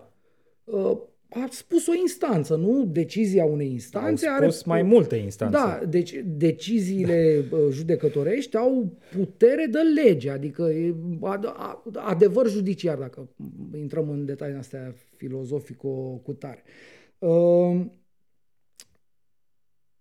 Și ce vrei să spui cu asta? Că ne-am trezit greu? Nu că ne-am trezit greu. Avem, cum să spun... Bine, în contextul Băsescu, trezit greu... da, vezi, e și aici o metaforă. Am văzut un debat. Uite, avem USR-ul. USR-ul care anul ăsta... Nu, dar stai un pic. Treci prea repede prin ele și nu-mi dai și mie ocazia să spun... Te rog, nu, mă gândeam... Vorbești nepermis de mult în această emisiune, da, nepermis de mult în sensul în care n-apuc și eu să spun ceva și nu mai vreau să mai intru peste tine, că sunt oameni care ne atrag de fiecare dată atenția că vorbim unul peste celălalt. Știi? Da. Și atunci, tac, te las, dar vezi că riști ca dintr-o oră și jumătate să-mi dai doar 15 minute și restul să vorbești doar tu. Nu vreau asta, pare rău, nu vreau să-ți fac asta. Vreau să zic ceva de Băsescu. Trebuie să spunem asta, că ești acuzat mai mult tu, paradoxal mai mult tu, că intri peste mine, tu fiind un om mult mai liniștit, dacă poți zic așa, ca mine. Te rog. Da. Despre domnul Băsescu și colaborarea sa cu securitatea, asupra căreia, sigur, eram aproape convins încă dinainte să apară probele cutremurătoare din cazul Petrov. Hai să zicem că avea toate datele, da, domnul Băsescu să fie fost colaborator al securității. Totuși, la această închidere de epocă și de an 2022, vreau să spun un singur lucru care, de fapt, e o întrebare retorică. De ce e încă domnul Băsescu europarlamentar? Păi bănuiesc că mecanismele Parlamentului European nu prevăd pierderea funcției pe motiv de securism în țara de baștină. Dar de o reacție de demnitate de ordin personal a domnului Băsescu putem să discutăm? Nu! Deci e căcat, asta e concluzia. Mamă, ce dracu! Păi da, n-a făcut circul ăla atunci cu că nu vrea să-și piardă privilegiile, cum ar veni, nu? Casa, SPP-ul și astea. Mă faci să râd acum. Nu te fac să râzi. Domnul Băsescu... Mă faci să râd amar. Ascultă-mă un pic. Domnul Băsescu, vreme de 10 ani, s-a pus în fruntea anticomunismului din România. Păi de-aia am vorbit de momentul în care condamna de la tribuna Parlamentului, pe baza raportului Zmăneanu, comunism. Mie mi se pare că e o incongruență între această... E ca și când aș condamna eu fumatul. Apropo, la un moment dat o să fumez o țigară, că nu o să mai am răbdare. Mă rog, e chiar mai rău decât dacă ai condamnat tu fumatul. E o incongruență majoră între poziția asta în care te-ai pus singur și, sigur, finalitatea lucrurilor că tu însuți ai fost declarat printr-o decizie a instanței colaborator al securității. Am văzut toți probele pe baza cărora sunt sordide turnătoriile lui Băsescu. Da, student la Institutul de Marină care își turna colegii că au relații cu studente străine și că din cauza acestor relații vor fugi din țară și vor lăsa navele fără conducere pe porturi. Băi, sordide, penibile, că au primit niște butoni, adică niște chestii de-astea, știi, de către un student de 20 și ceva de ani, exact, da, adică atunci când ești liber, ești... Da. Ăsta e Băsescu. Și atunci, de ce mai e omul reprezentantul României în Parlamentul European? De ce? Nu știu, dacă vrei sunăm pe cineva din Parlamentul European, că bănesc că oamenii care sunt acolo știu clar inclusiv motivele pentru care îți poți pierde mandatul și bănuiesc că asta nu este printre ele. Eu dacă vrei să mă întorc chiar la justiție și tu mă provoci. Și după aia zice lumea că sunt chiar obsedat, ceea ce s-ar putea să fie și adevărat. Băsescu a dat o declarație pe proprie răspundere, cum că nu e securist. S-a dovedit că e, inclusiv atunci când a candidat pentru Parlamentul European. Așa știu că trebuie să dai o declarație, că n-ai fost... Nu știu dacă pentru Parlamentul European, dar la alte alegeri naționale, da, a dat. Nu, dar eu știu că și pentru... Poate că da. Bun. Uite, asta, de exemplu, trebuie verificat. Dar hai să presupunem că așa e. De ce nu-i face nimeni un dosar penal pentru fals în declarații? Că totuși nu poți să vii să... Sigur, o să spună pe stat, că eu am crezut că ce am făcut eu nu înseamnă colaborator. Da. Că știi că și asta, apropo de forme fără fond. Bă, nene, ai fost sau n-ai fost? Ai făcut sau n-ai făcut? Hai că la mine e simplu. Păi eu întreabă, bă, tu ai, nu știu, ai condus beat? Nu. Punct. Na, te oprește poziția. Da, ai băut? Nu. Nu poți să... un pic, am mâncat salată cu oțel, că știi genul ăla. Da. Nu, e simplu. Ai, bă? Nu. Sau da. Toată lumea am făcut. Omul a dat o declarație. Probabil că dacă ar fi urmărit penal, nu, sigur, tot așa, 3 ani și 2 luni ca să găsească declarația și așa mai departe, la capătul unui proces de, 10 ani, s-ar constata că a făcut fals în acte, dacă nu s-ar prescrie, pe motiv că nu se încadrează justiția în termenul ăla, probabil că abia atunci ar pierde mandatul, mă gândesc, nu știu. Ceea ce nu cred că are sens, pentru că dacă începe azi, sigur își termină mandatul pe care îl are deja, înainte să se întâmple chestia asta. Și atunci... Na, ce să aglomerăm instanțele, știi cum e. Da. Așa, și atunci mai bine nu. Bun, corectă nuanța ta cu Băsescu. Mă bucur că mi-ai luat vorba de în gură, că poate într-adevăr mănânc cam mult borș. Hai să ducem la USR. Acum vrei? Da, de la Băsescu la USR e o trecere bruscă, dar dacă ăsta e anul 2022 al românilor... Ăsta e anul și trecerea mie nu mi se pare deloc bruscă, pentru că declinul, căderea, e cam tot așa, nu? Că mi-amintesc cu, valul, cu care a venit Băsescu și mă uit unde e azi acum Băsescu, un moș gârbovit, decrepit pe la Parlamentul European. Dar unde e USR-ul? Păi, lasă-l pe Băsescu. USR-ul e exact așa, a fost o speranță și nu mai e nimic de ea. Păstrând cumva, dacă vrei, linia roșie a ursăriei, cu toate astea, deci USR-ul care nu a avut o fuziune cu Plus, după care s-a rupt proaspăt fuzionatul USR cu Plus, s-a rupt iar în două cu plecarea lui Cioloș și constituirea, Reper, așa.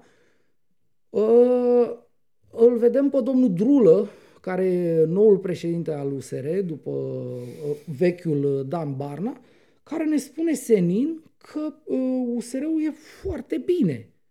În condițiile în care USR-ul nu mai are relații cu primarul capitalei, care a fost un mare succes atunci, nu? Totuși, câștigul la primăria capitalei al lui Nicușor Dan, susținut de USR și, sigur, PNL, da, atunci când era încă Orban. Bine, Nicușor Dan s-a simțit mai dator față de PNL decât față de USR. Hai să spunem și asta. E adevărat. Dar, sigur, USR-ul era și el pe acolo. Acum înțeleg că s-au închis ușile și că mai mult sau mai puțin Consiliul a fost pierdut de primarul Nicușor Dan. În același timp, cum să spun, există nu că o necolaborare, există o rivalitate, aproape o ură între ei în USR acolo, să dau afară într-una, să bubuie câte unul. Clotild nu vorbește cu ăla de la 2, Mihai ăla sau cum îl cheamă. Adică nu colaborează. E o luptă de asta la baionetă, fiecare pentru el, și au mai rămas 10, 15. S-a terminat.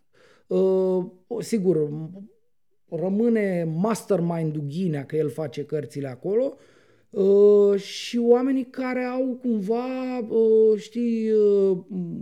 deschidere către el, au trecere către el, sunt vetit de el. Da. Restul sunt niște pari așa aruncați pe la marginea partidului și bănuiesc că toți își vor căuta mai devreme sau mai târziu un soi de exit din povestea asta. Deci USR-ul arată rău.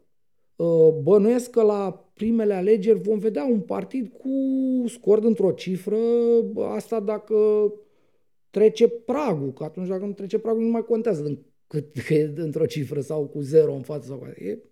Știi, uite, pierzător. Apropo... Îl avem însă pe Drulă, care la toate interviurile vine și spune: dom'le, stați puțin, eu sunt liderul opoziției, sunt cu tare. Aur, această anomalie, acest morman de căcat, umblător, nu, în spațiu public, e vizibil, e feroce, câștigă, sigur, câștigă cu mecanismele lui, n-ar o să discutăm. Acum, după povestea asta cu Schengen și boicotarea Austriei, cred că Aur a luat câteva procente bune în opțiunile electoratului cu vederi revanșarde, dacă pot să zic așa. Vreau și eu să spun o chestiune legată de... Uite, tot o metaforă. Ajungem la metafore în ediția asta de închidere anului 2022.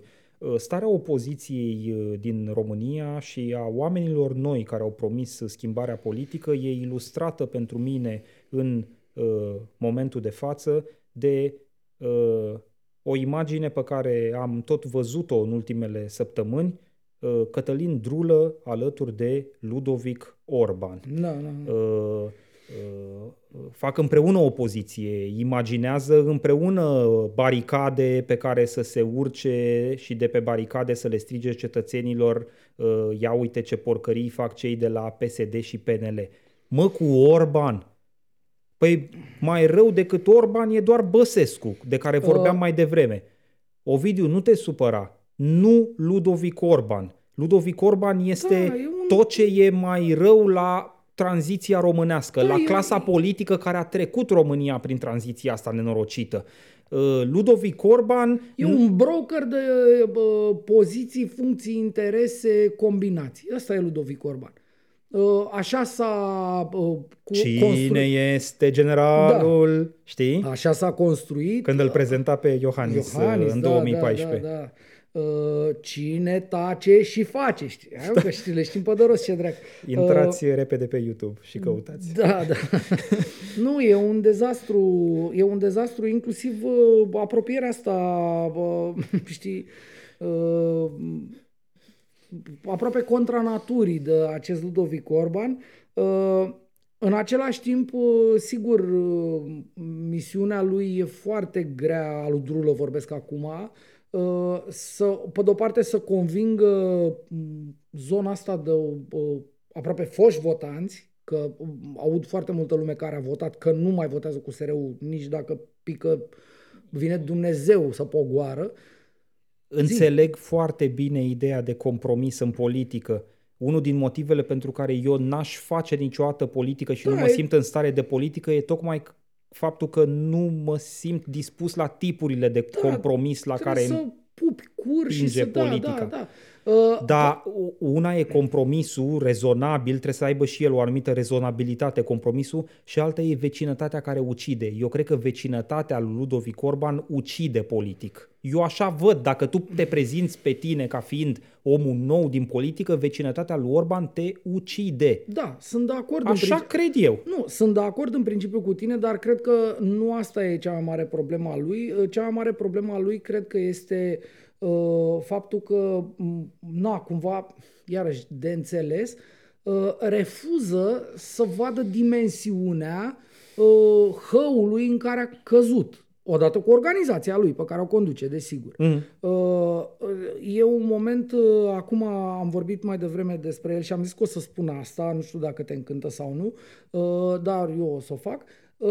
Am avut, atunci când ai fost tu la Sarajevo și am făcut aici eu o discuție cu Zanfi, cu Irina Zanfirescu de la Active Watch, pe partea de primării, sper că cine se uită la noi să-și amintească,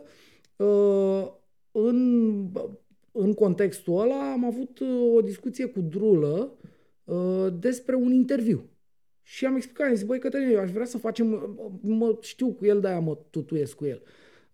Am zis, aș vrea să facem un interviu, dar sigur, va fi un interviu, adică eu te întreb, sigur, în primul rând despre trecut. Pentru că nu e, nu știu, campanie electorală să discutăm despre, domne, vom face, vom drege, planul și alte. Vom discuta despre cum a ajuns partidul ăsta de la 20, aproape 25%, repet, am arătat asta cu alegerile parlamentare, când nu lista USR Plus înseamnă astăzi un sfert din europarlamentari români, adică 8 din 33. Deci vom discuta la acest interviu cum a reușit USR-ul să ajungă de la 25%, nu că asta înseamnă un sfert, așa, la, nu știu cât ori fi, sub 6, 10. 7, 8, 9, ok, 10, whatever. Am zis sub 10. Da, și eu cred că sunt sub 10, dar da. Iarăși, n-avem institute de sondare, avem numai ursării, buble și asta, adică nu te poți încrede, știi? Ok. Și ce bine. A zis domnul Cătălin Drulă? A fost o discuție din a domne, da, tu ai în ultima perioadă niște poziții din astea foarte anti-USR și eu am spus, băi, uite care treaba bătrâne. Eu cred că sunt un partener de dialog onest, în primul rând. Adică nu o să vin să spun, domne, ai dat în cap. Sau... Vorbim despre fapte. Eu cred că sunt un partener de dialog onest și în calitatea asta te invit la o discuție. Dacă greșesc eu, onestitatea nu, de care vorbeam, mă obligă cumva să zic, da, dom'le, ai dreptate tu, uite, la asta nu m-am gândit. Sau uite, asta nu știam, știi? Dacă ești și tu la rândul tău un partener de dialog onest, eu te invit la măsuță. Cu Vlad, fără Vlad, că na, a fost o discuție atunci că nu, și dacă ar fi vrut să facem acest interviu, n-avea cum, calendarul nu-i permitea să-l facem live în joia aia atunci când am făcut cu Zanfi. Și, na, discuția a fost așa, da, nu știu dacă e ok că tu ai avut niște poziții anti-USR. Bă, voi sunteți, mă uit în cameră așa, ca, știi, ca la teatrul astea. Voi sunteți sănătoși la cap, adică ce înseamnă am avut poziții anti-USR? Am avut pozițiile pe care le are omul cu capul lui uitându-se la niște fapte și decontând acele fapte cu căpățâna lui. Dacă, din nou, simți nevoia să contrazici ce spune un om, ai aici un microfonaș și 2 inși, nu? Dispuși la o discuție, oricând. Deci că, repet, 2 inși onești. Nu o să ne dezbrăcăm în curul gol sau să sărim pe Drulă cu picioarele. Dar sigur, vom discuta despre aia, despre aia la altă, nu? Ce să facem? Că am votat USR. Da, am votat USR. Voi mai vota USR? Nu știu. Am dubii. Eu am ajuns să am dubii mari. Vedem liste, ce-o fi, cum o fi. Asta s-a întâmplat cu USR-ul, știi? Dar, apropo, repet, firul ăsta roșu ursăresc, dom'le, USR-ul e foarte bine. Eu, ca liderul opoziției, nu știu ce. Păi cum? Nu merge. Adică... Mi-aduce aminte de un alt personaj trecut între timp în plan secund, dacă nu cumva terț cu totul, Florin Câțu. Da. Numai Câțu această vedea... efemeridă. Dar nu, dar și Câțu avea talentul ăsta să vadă alb acolo unde era negru tuci, cel mai negru. Da, și el venea și zicea, uite, domnule, un alb extraordinar aici. Și toți ne uitam ca proștii. Câțu e și el, cum să zic... un rest care ne rămâne din anul 2022 și în cazul Câțu chiar e un rest. Păi nu, Câțu, eu nici nu l-aș trece la 2022, că el a trecut așa în cadru cumva cu tava și a și ieșit înainte să înceapă anul 2022. Adică Câțu a ieșit din poveste în decembrie când a făcut robo-guvernul meu. Uite, vezi, ești foarte rău la imaginea asta pe care ne-o propui, Câțu trecând cu tava prin cadru. Păi el a început anul din poziția de președinte al Partidului Național Liberal, partidul aflat la guvernare. Da, dar pierduse poziția de premier, adică el a intrat în 2022 ca președinte PNL, pentru că 2021 s-a terminat chiar în buză atunci. N-au avut timp să-l omoare de tot. Au stat oamenii la porc, la astea, la ce să face de Crăciun, de cutare și n-au apucat să-i rupă jugulara. Dar au rupt-o, nu știu, când a început sesiunea, nu?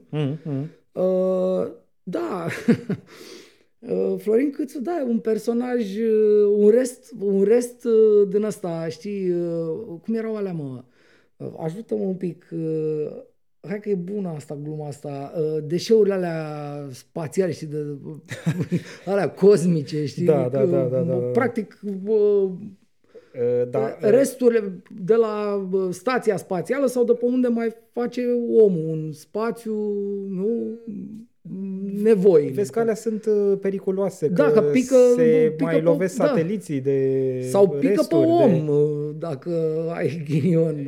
E complicat. Sper că nu ne mai ciocnim totuși de Câțu în viitorii ani, dar nu se știe niciodată.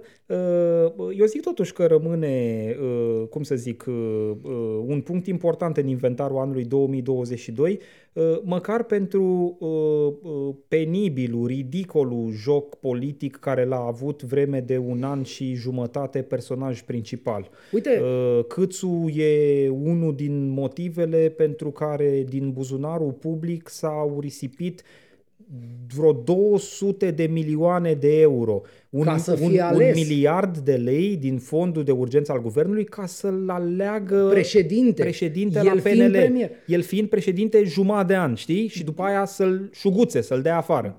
Dacă se mai putea da încă un miliard ca să-l dea afară, să dădea și ăla, dacă era nevoie. Probabil că s-a dat.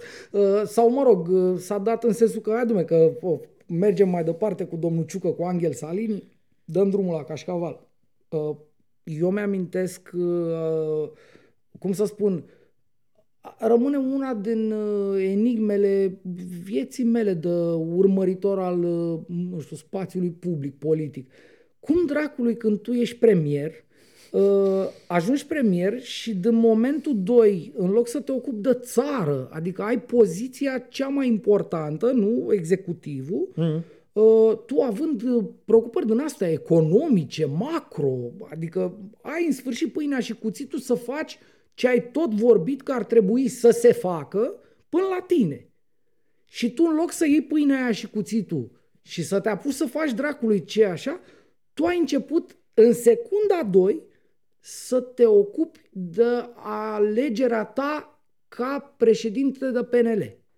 Da. Adică e ca și când eu sunt premier și după aia, mâine, azi sunt ales premier, dar mâine încep să-mi fac cărțile și jocul ca să ies șef de scară la mine la bloc. Pentru că trebuia omorât Ludovic Orban la ordinul președintelui Klaus Iohannis. În definitiv, mie mi se pare că, sigur, privind retrospectiv, Florin Câțu și-a asumat din start acest rol de băiat care trece, cum spuneai tu, cu tava prin peisaj, executând voia politică a președintelui Iohannis. Sigur, crezând că îi va fi și lui bine dacă face asta. Numai că, Iohannis s-a spălat rapid când interesele i-au devenit altele, s-a spălat rapid pe mâini de Florin Câțu. Da, și cum să zic, a ajuns, mă rog, în perioada asta de efemeridă a trecerii lui pe spațiu public, a reușit să distrugă un guvern în care, alminteri, din partea USR-ului erau niște oameni, după părerea mea, foarte ok și competenți. Drulă e unul dintre ei. Adică, noi cumva am ajuns la concluzia că, a fost un ministru al transporturilor ok.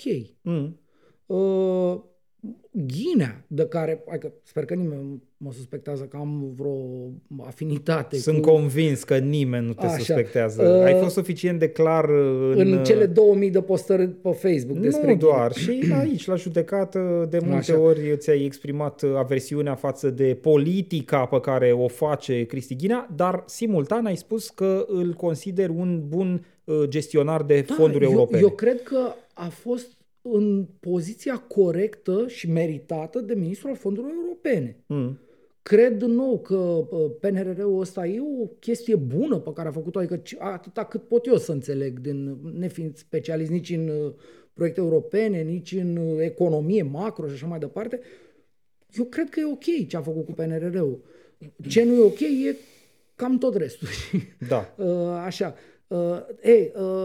Cumva omorârea coaliției de guvernare PNL-USR îi aparține tot lui domnul Câțu. Adică, știi, a fost... A trecut așa... Eu zic că îi aparține lui Iohannis cu mâna lui Câțu. Da, da, mâna a fost a lui Câțu. Mâna a fost a lui vorba Câțu, lui... da. Mânuța, dacă vrei. Da, exact, vorba lui Andrei Crăciun, mâna lui Șică. Da. Așa, aici a fost mâna lui Câțu. Da, deci a trecut așa pasager rapid în peisaj, dar a făcut mult căcat. A făcut, cum îmi place mie să zic, tot ce a fost românește posibil. Românește posibil, corect. Ovidiu, am discutat de retrospectivă 2022 în justiție, retrospectivă 2022 în politică. Ne-am lungit mai mult decât era cazul. Hai să spunem că ne apropiem totuși de, aș zice, chiar ultima jumătate de oră a emisiunii. Hai să spunem două vorbe și de presă, pentru că unul din domeniile care s-a degradat cel mai tare și ai fi zis că nu mai e loc de degradat, ba uite că e presa. Unul din domeniile care s-a degradat și mai mult în 2022 e presa TV, presa mainstream. Suntem pe finalul ultimei ediții din anul ăsta, așa că îmi permit să fumez o țigară. Bun. Înainte să trecem la presă, lasă-mă să fac un fel de... Cum a fost ăla cu Taragotul la justiție, să ți-l aduc pe un alt taragotist pe care l-am și atins întreagăt pe partea asta de politic, la politic. Acel Stroie, astăzi când veneam încoace, era o mașină, sigur, în traficul, superbul trafic de București, așa, l-am auzit pe ăsta la Antena 3, că ascult Antena 3 mașină, regulamentar, cum a spus următorul lucru. Povestea cu Schengen, nu respingerea accesului României la Schengen, recentă, de săptămâna trecută, nu a fost, nici de cum un eșec. A fost un succes. Pentru că am avut de partea noastră 26 de state. Băi, fraților, era să intru cu mașina până alte alea, pe copaci, până... Bă, tu înțelegi? Înțeleg, dar adică, eu am auzit și de la președintele Iohannis gândul ăsta, sigur, mai puțin brutal exprimat, dar cam tot aia era ideea, că și Iohannis a zis același lucru, că ne emoționează solidaritatea statelor europene. Da, dar asta e, cum să spun, un fel de inclusiv ceva de curtoazie, știi, pentru ei. Dom'le, mulțumim că ați fost acolo. Ăsta a spus explicit că a zis, dom'le, ați avut un eșec, a zis pe aia, moderatoarea motaniancă de acolo, de la Antena 3. Dom'le, ați avut un eșec major, adică în primul rând ați urcat povestea asta, ați creat așteptări mari de tot, sigur, bănuind că veți ajunge să aveți succes și vă întoarceți cu, pe calul alb. Da. Și ați luat o mână, îi spune aia, cetățeanca aia. Și a spus, nu e adevărat, dom'le. Bă, stai puțin, că e un twist aici, e o cardelă, un ceva. Și cum a fost un eșec. Și vă contrazic tot. Băi, omule, a fost, cum îmi spun eu, deci discuție exactă, citez aproape la virgulă. Și a fost un succes. Asta este clasa politică românească. Tot anul 2022, perspectiva mea, a fost o continuă... Maradona. Privire strâmbă asupra lucrurilor. Ba, exact. Nu că strâmbă, de fapt. Inversă. Dacă lucrurile erau albe, ei au zis că sunt negre. Exact așa. Și apropo de ce, cum ai zis tu la început că ne uităm la ce a fost și ne uităm... Da, hai să facem și partea asta cu presa, ai dreptate tu. Da. Și după aia ne uităm așa cât o mai rămâne. De presă. Zi tu. Păi ce să zic, degradare accelerată, mai multe instituții europene care au decretat în mod oficial, pe bază de raport, faptul că România devine o țară neprietenoasă cu libertatea de exprimare, o țară cu risc crescut pentru libertatea de exprimare, deci și pentru presă, ca manifestare a libertății de exprimare și ca apărătoare a intereselor publice, a intereselor generale ale societății. Asta s-a întâmplat cu precădere în anul 2022, această degradare a presei, în principal pe filiera acelor bani primiți de prin mecanismul de cumpărare a presei la kilogram. De la partidele politice. Bani primiți, de fapt, de partide din subvenții, primiți de la statul român și redirecționați către organele prietenoase de presă ca să devină și mai prietenoase. Un mecanism complet viciat, zeci de milioane de euro care au mers dinspre principalele partide, PSD și PNL, către aceste organe de presă. Sigur, zicem presă, dar de fapt ar trebui să zicem propagandă, așa zice și textul de lege. Exact, la subvenții acolo zice că o parte din bani poți să-i dai pentru presă și propagandă. Superbă și metafora asta. Da, într-adevăr, chiar pentru asta dau bani partidele, ca să li se facă propagandă, să li se... atunci când ele spun că albul e negru, și televiziunile să le dea spațiu să se manifeste în direcția asta, fără să le pună totuși albul în față și să le zică, băi, ăsta e alb, nu e negru. Eu am rămas mască la discuția pe care tocmai ți-am prezentat-o mai devreme cu ăla, cu Stroie, ăla, purtătorul de cuvânt de la PNL, că moderatoarea de la antenă a avut totuși tăria să-i spună de DOR, dom'le, ce dracu ai că, mă rog, nu așa, dar nu e adevărat, a fost un eșec. Stați, doamne, a fost un succes. Mă mir că a avut, adică în general îi primesc... Eu nu mă mir pentru că lucrurile sunt mai subtile de atât. Absolut, probabil că nu a venit cașcavalul și s-a învârtoșat. Nici măcar asta, poate a venit și cașcavalul. Televiziunile, principalele televiziuni de știri din România fac un joc interesant. Au momente în care își arată colții ca să vină banii. Dar adică... atunci când vorbim de marile teme, de temele cu adevărat importante, de plagiatul lui Ciucă, de legile siguranței naționale, de, știi, când vorbim de teme de astea cu impact major, acolo apare, cum să zic, propaganda favorabilă gândirii de partid și de stat.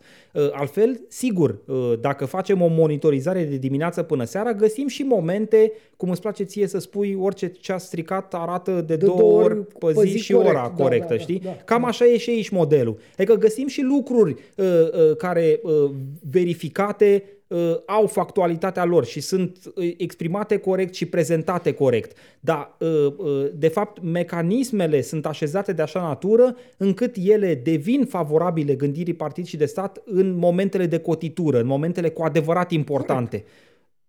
Un moment din ăsta. Îți iau vorba din gură. Te rog. Un moment din ăsta, ejectarea lui CTP de la Digi. Mm.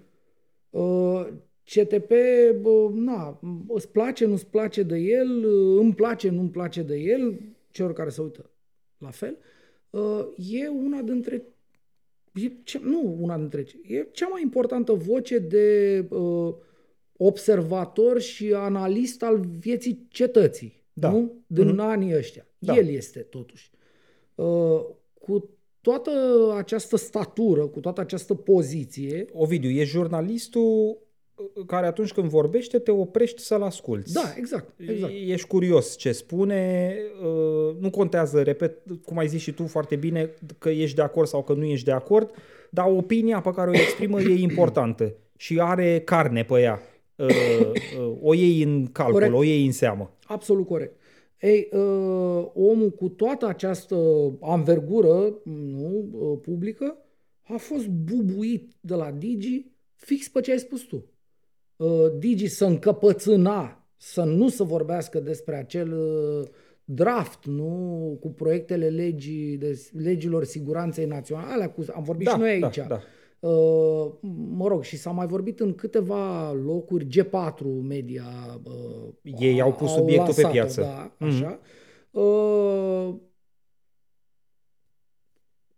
Digi nu a vrut să vorbească despre ele. Și CTP-ul a zis, nu, la emisiunea în care sunt eu, vorbesc despre astea. Și a fost bubuit de pe o zi pe alta, adică a fost anunțat, domne, nu mai ai contract. Punct. Da.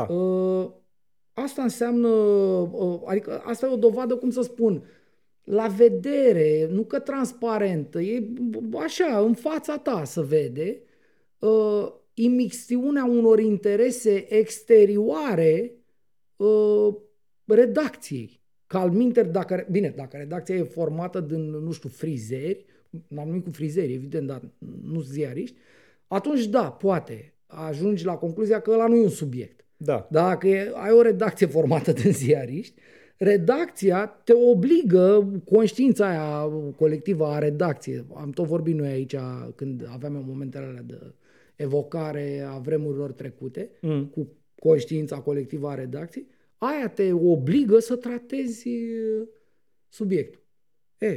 La Digi n-am vins conștiința asta colectivă a redacției. Un interes extern, îl bănuim cu toții, dar doar îl bănuim,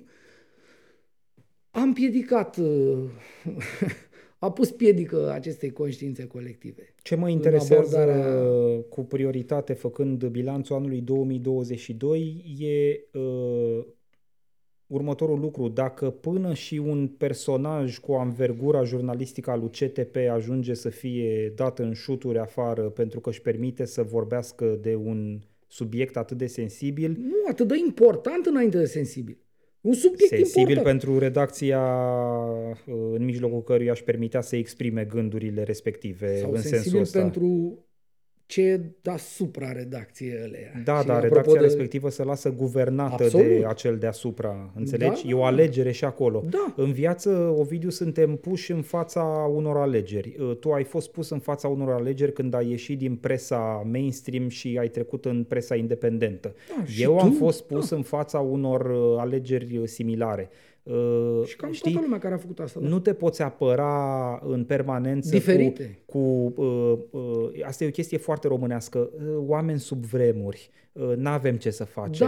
Da, avem credite, trebuie să ne creștem copiii. Da, nu, cred că sunt anumite momente în care totuși o linie trebuie să se tragă și niște oameni din presa asta așa nenorocită cum e ea totuși au făcut-o și atunci eu nu pot să cauționez până la capăt ideea de om sub vremuri.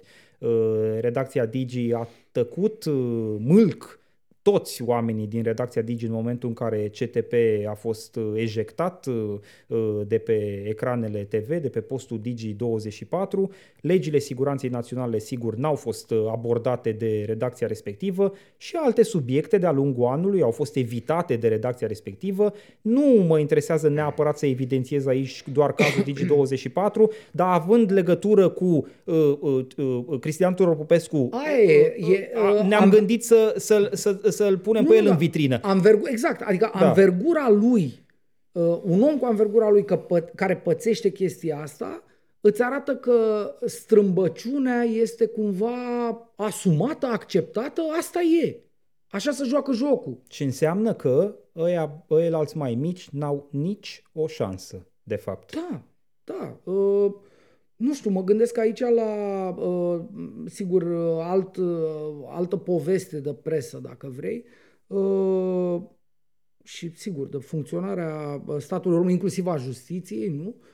Povestea Emiliei cu plângerile ei pentru compromatul la care a fost, până la urmă, supusă. Nu se întâmplă nimic în dosarele deschise de Emilia Șercan în acest context al... Mă rog, nu sunt deschise de Emilia Șercan. Emilia Șercan a depus niște plângeri penale. În sensul ăsta deschise. Deschis niște dosare. Înțeleg că sunt spre 10 plângeri penale depuse în ultimele, din ianuarie încoace. Toate sunt cumva în contextul compromatului. Una este, sau mă rog, Emilia știe, uite, chiar ar trebui să vorbim cumva la un moment dat cu ea ca să avem un fel de update. Să știi că s-a făcut inventarul ăsta, am un lapsus în momentul de față, nu mai știu exact unde am citit și n-aș vrea să comit o eroare și să menționez o publicație care de fapt n-a publicat, dar sigur am citit în ultimele săptămâni un inventar al situației plângerilor penale depuse de Emilia Șercan și ce s-a întâmplat în dosarele respective. Evident că ea știe cel mai bine. E posibil ca Press One să fie publicat asta, dar mie să nu greșesc și să fie altă publicație. Da, Asta ziceam că, uite, poate ar trebui să începem anul următor, nu știu dacă chiar prima tură, dar când om putea, să vorbim un pic cu ea despre asta, pentru că, până la urmă, e și treaba noastră, nu, să ne ajutăm un coleg într-un context din ăsta, fie și numai pentru că mâine am putea fi noi. Da. Sau poi mâine. Da. Totuși, dincolo de dezamăgirile noastre, așa, trăim într-o democrație încă. Și dacă e democrație, democrație înseamnă și stat de drept. Iar stat de drept înseamnă ca niște lucruri importante și flagrante care îi se petrec unui jurnalist pentru lucrurile sau drept consecința lucrurilor pe care le face profesional să se rezolve. Mm. Și da, poate ar trebui să facem asta. Da, deci la presă n-avem un... Sau uite, poate povestea asta cu... Adică Emilia termină anul, merge să taie porcul, nu? Cum face tot românul, fără a-și găsi dreptatea.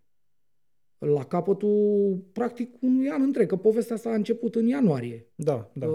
Nu? Cu Ciucă și după aia compromatul și după aia toate lucrurile care au decurs din asta. Că ea a făcut plângeri inclusiv celor care nu rezolvă, conform fișei postului lor în meseria lor acolo, nu rezolvă cazul. Da. Deci da, poate asta ar fi, știi... omul cu taragotul din zona de presă. Înainte să intrăm în segmentul final al emisiunii, nu mai avem timp pentru asta, dar vreau măcar să precizez temele astea. Ne propusesem să le spunem celor care ne privesc sau ne ascultă în varianta audio-only a podcastului că tot din inventarul anului 2022, pentru noi cel puțin aici la masa judecății de acum, fac parte și niște teme jurnalistice pe care le-am abordat și le-am discutat doar noi aici la măsuța judecății.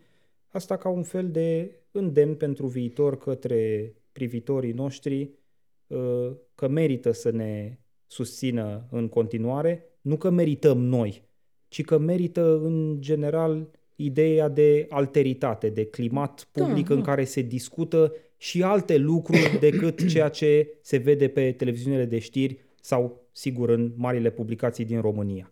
Și ce ați văzut doar la judecata de acum sunt următoarele lucruri, de pildă.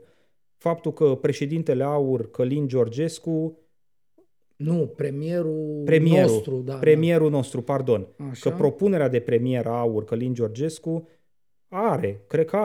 avea cel puțin la începutul anului un ONG, o organizație non-guvernamentală fondată cu un fost ofițer. Fost, spune el, un securici de la Câmpina. Informații militare, nu? Sau din zona respectivă. Din zona, da. Tot la judecata de acum ați auzit despre felul în care Ministerul Justiției a conspirat identitatea celor care înființează ONG-uri în Registrul Național ONG. Da. Realitate care se păstrează până în momentul de față. Oricine caută pe Google Registrul Național ONG, Ministerul Justiției, ajunge pe site-ul Ministerului Justiției, intră în acest registru național și vede că lângă numele ONG-urilor nu mai sunt cei care l-au înființat, fondatorii. Exact, Ministerul Justiției justificând cu celebrul GDPR această mișcare. Adică, vezi, Doamne, se încalcă datele personale ale respectivelor persoane.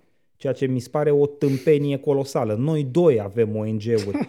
În momentul în care mi-am înființat ONG-ul, am plecat din start de la premisa că e publică informația. Că în dreptul ONG-ului meu sunt menționat și eu, cu nume și prenume. E logic. Să fie așa. E absolut stupid, adică Dumnezeule, dacă îți faci un ONG, vrei ca, nu știu, cât mai multă lume să afle de ONG-ul tău, că de-aia asociațiile, nu? Au un scop. Scrie acolo scopul. Sunt unii care au scopul de a, nu știu, a salva balenele, de a salva... Eu am la asociația mea scopul de a, cumva, nu știu, m-am scris acolo ceva de genul, să informăm lumea corect. Da. Adică să deșteptăm lumea, să facem ca oamenii să ia deciziile corecte, bazându-se pe informațiile corecte. Mm. Și noi să dăm informațiile corecte. Cam așa scrie în statutul asociației noastre. Păi cum dracu, statutul ăla e public, tu ți-l pui pe site, că te bucuri, adică scrie acolo cine ești tu, ce vrei, ce-i cu tine. Păi cum îți faci o asociație ca să nu se afle, nu te afle nimeni? Asta nu cumva dacă vrei să îți conspiri interesele și prezența acolo, precum în cazul Călin Georgescu? Nu, dar cum să zic, asta e în continuarea formelor fără fond. Ascundem ceva ce ar trebui să fie eminamente public. E ca la doctoratele lui Emilia. Mm. Păi cum dracu să nu fie doctoratul public? Păi e contribuția ta la, cum să zic, la cunoașterea universală. E pasul tău pe care l-a dus tu în plus la știința domeniului în care te-ai manifestat tu acolo. Cum dracu să vrei să ții secret? Doar că ești ticălos și să ajungă asta regula. Dom'le, nu se poate să ne uităm în doctorat. Băi, ești prost? Adică asta e primul lucru care ar trebui vorbit de toată lumea. Nu se poate să știm fondatorii ONG-urilor din România, normal, că așa ne zice Ministerul Justiției. Da, scuză-mă că am divagat eu. Un alt subiect pe care l-ați văzut la judecata de acum dezbătut pe larg și în exclusivitate, speța DNA Iași, felul în care un procuror de la DNA Iași a băgat la sertar probele indicative, probele audio-video indicative pentru infracțiunile sexuale sistematice comise de fostul episcop de Huș, Cornel Onilă. Am obținut anul ăsta o mărturie a unui fost polițist judiciar din DNA Iași, care ne-a relatat despre felul în care respectivele probe au fost băgate cu bună știință, susține omul respectiv, la sertar. Da. Și tot din sfera asta de cult, de instituții de cult, tot la judecata de acum am vorbit anul ăsta despre o reușită a noastră la Să fie lumină, faptul că într-un proces am obligat Patriarhia Română să se supună legii 544, chestiune care sperăm să îi ajute pe cetățenii României, nu doar pe colegii jurnaliști, în anii următori.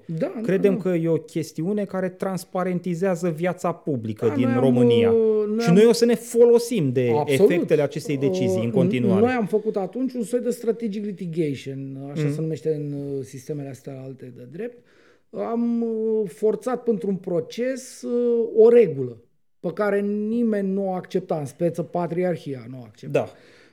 Da, am făcut frumos și sunt mândru că am participat. Nu este un inventar complet, apropo de temele pe care le-am enunțat mai devreme, e un inventar parțial, dar l-am ținut fac inventarul ăsta la finalul discuției noastre. Mai am eu una scurtă de tot. Am vorbit aici despre un caz absolut imbecil românesc, așa, cazul unei femei cecene, Amina Gherihanova, care sigur a fugit în Cecenia pentru că era acuzată de niște avioane, ceva, că e teroristă. Că era acuzată de statul rus. De statul rus, așa. Da.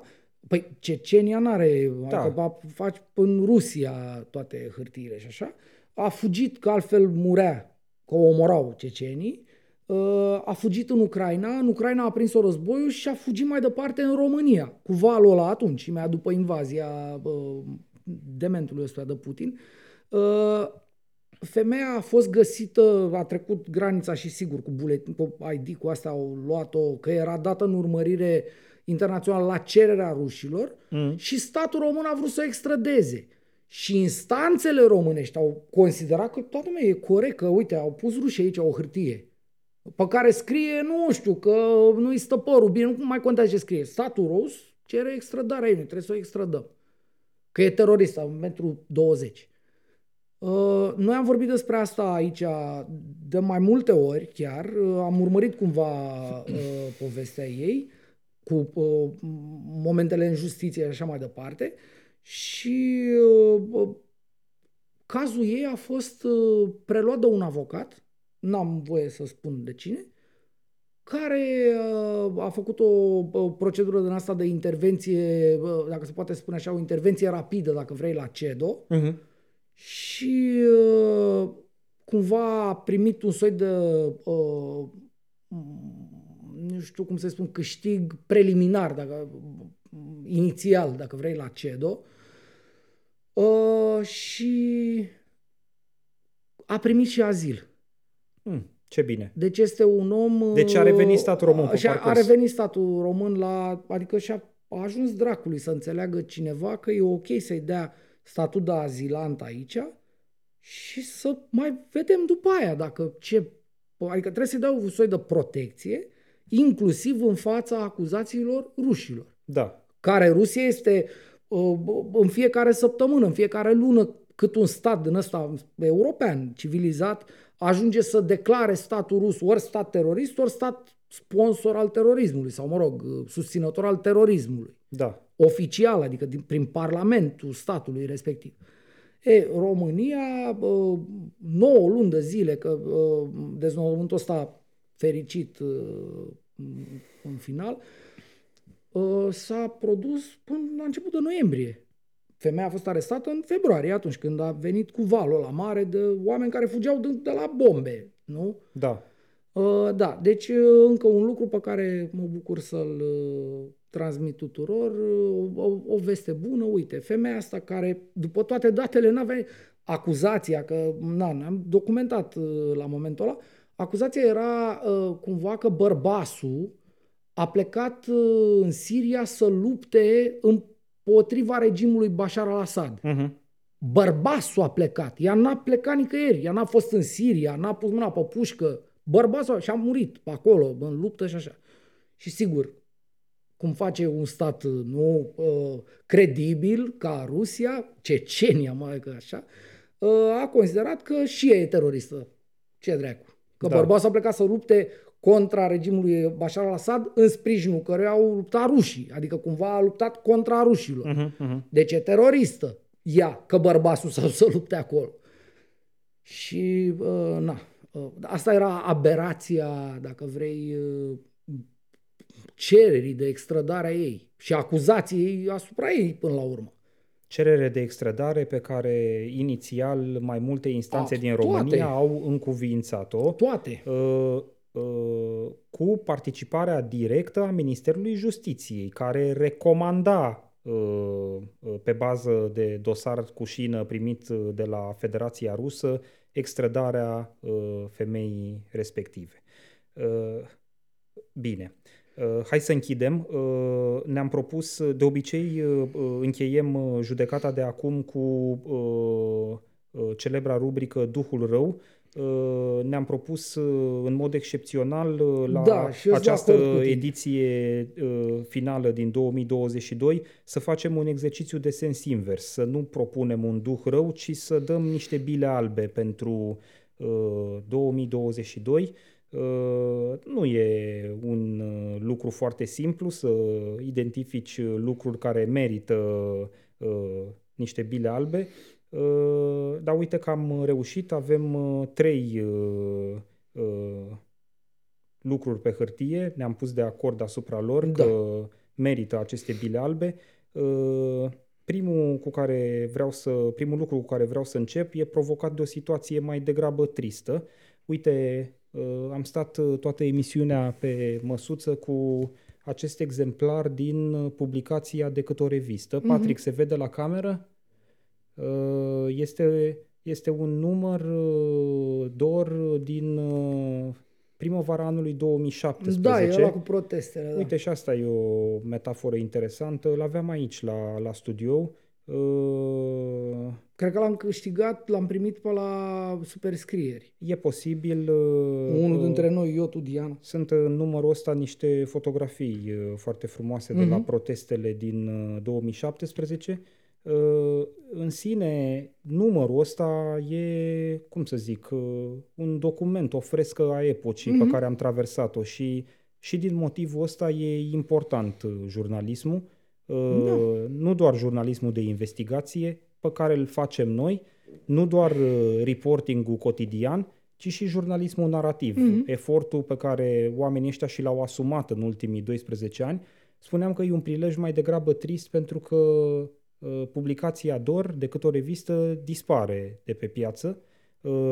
E ultimul număr, al 50-lea număr DOR, care a fost publicat la începutul acestei luni, din ianuarie 2023 nu mai există redacția DOR. No. Oamenii, pe fondul dificultăților financiare, pe fondul unor decizii de ordin personal, poate și pe fondul lehamite, într-un fel, au decis să se oprească și au trăit traiul și au mâncat mălaiul, cum zice un proverb românesc. No. DOR a existat între 2010 și 2022. Este prima redacție de jurnalism alternativ, după știința mea, din România. Eu cred că e, cum să zic, un moment, sau ar trebui să fie un moment de tristețe sau măcar de, nu știu, de tăcere, măcar pentru câteva minute, pentru noi toți cei din zona de presă alternativă, presă independentă. Faptul că această publicație iese de pe piață e un viitor care s-ar putea să ne aștepte la colț, hai să nu zic pe toți, dar și pe alții dintre noi.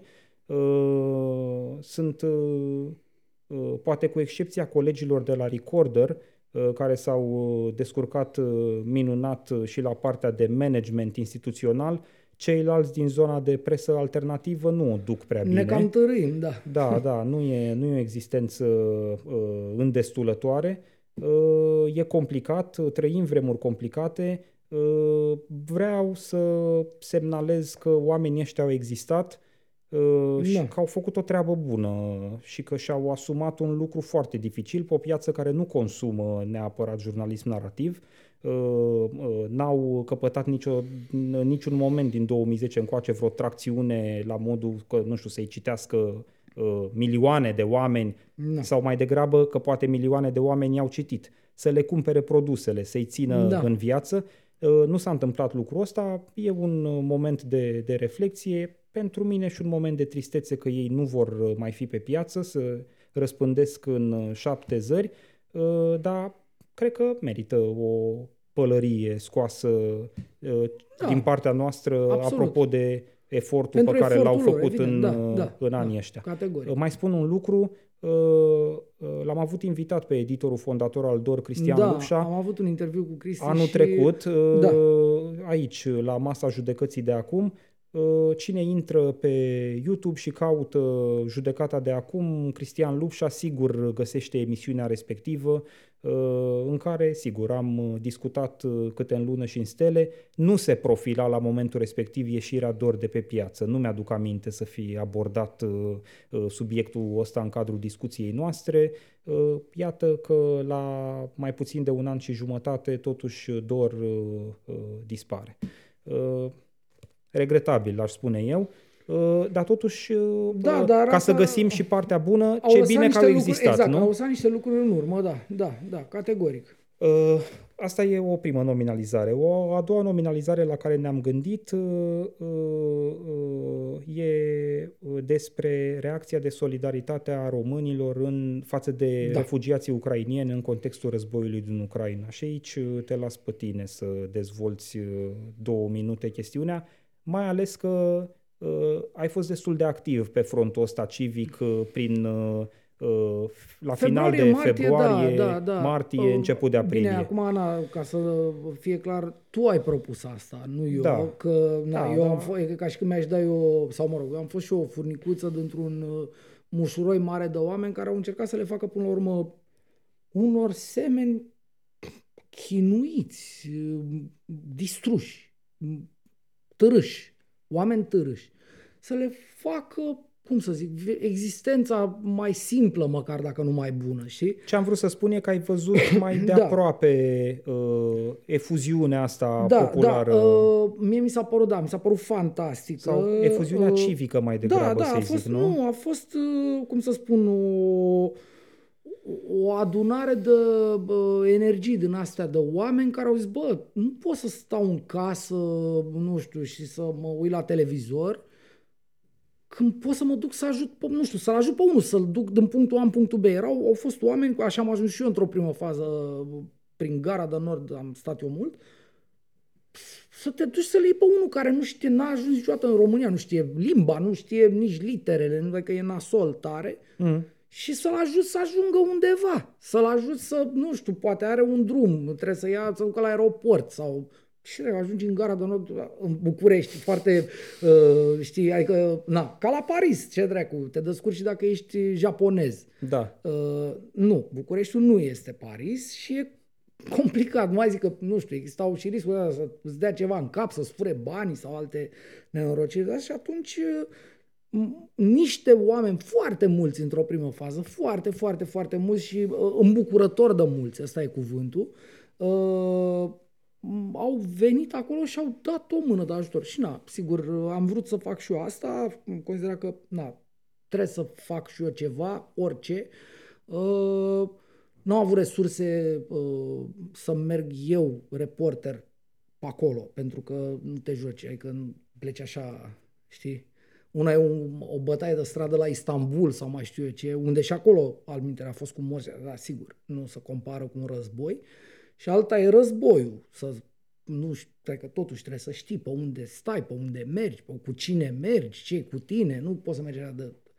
Și neputând să merg ca jurnalist acolo ca să scriu despre asta, am ales să fac ce pot în acest context. Și da, am, cumva, dincolo de minuscula mea participare în poveste, da, merită acest personaj colectiv... Cetățeanul român care s-a implicat atunci pentru a simplifica cu puțin, cât de puțin sau mai mult în anumite cazuri, viața unui om, da, merită această nominalizare de sfârșit de an, dacă vrei. Bun. Și în fine, ultima bilă albă merge din partea noastră către ceea ce vom numi donatorul generic pentru presă, era să zic de presă, dar e donatorul pentru presă. Românul care dă un euro, da, aici 2, suntem, 5, 10. Suntem cumva subiectivi pentru că na, suntem direct dependenți de acest om pe care îl premiem, dacă poți zic așa. Știi? Ovidiu, acest poate tu te simți mai subiectiv decât mă simt eu. Eu mă simt mai obiectiv degrabă în raport cu ideea asta pentru că nu mă refer propriu-zis la donatorul de la judecata de acum. Nu. Sigur că judecata de acum există tocmai pentru că există niște donatori. Categoric, da. Ne-ar fi foarte greu să funcționăm aici fără sprijinul celor care ne privesc sau ne ascultă. Dar nu e vorba de judecata de acum sau doar de judecata de acum. Colegii de la Recorder există și reușesc să-și facă treaba pentru că primesc donații de la niște mii de oameni. Noi, la Să Fie Lumină, existăm și reușim să investigăm instituțiile și afacerile de cult din România de mai bine de 5 ani de zile, pentru că există niște sute de oameni care ne-au donat de-a lungul timpului. Rise Project există pentru că sunt oameni care le donează. Și Rise Project, sigur, au avut un moment de cotitură, dacă ți-aduce aminte, povestea în momentul Dragnea, în care... cu Barna, în momentul în care au publicat în campania, la ultimele prezidențiale, un articol despre Dan Barna, și-au pierdut mai bine de jumătate dintre donatori și a fost un moment dificil pentru ei, nu pentru că greșiseră jurnalistic cu ceva, ci pentru că, și eu știu, nu vreau să intru pe filiera asta, tu poate ai o problemă cu felul în care a fost editat materialul respectiv. Eu nu vorbesc de editare aici, eu vorbesc de facts, de ce era acolo, de lucrurile care erau expuse acolo, nu erau lucruri inventate. Absolut! Erau lucruri adevărate, erau probate cu documente.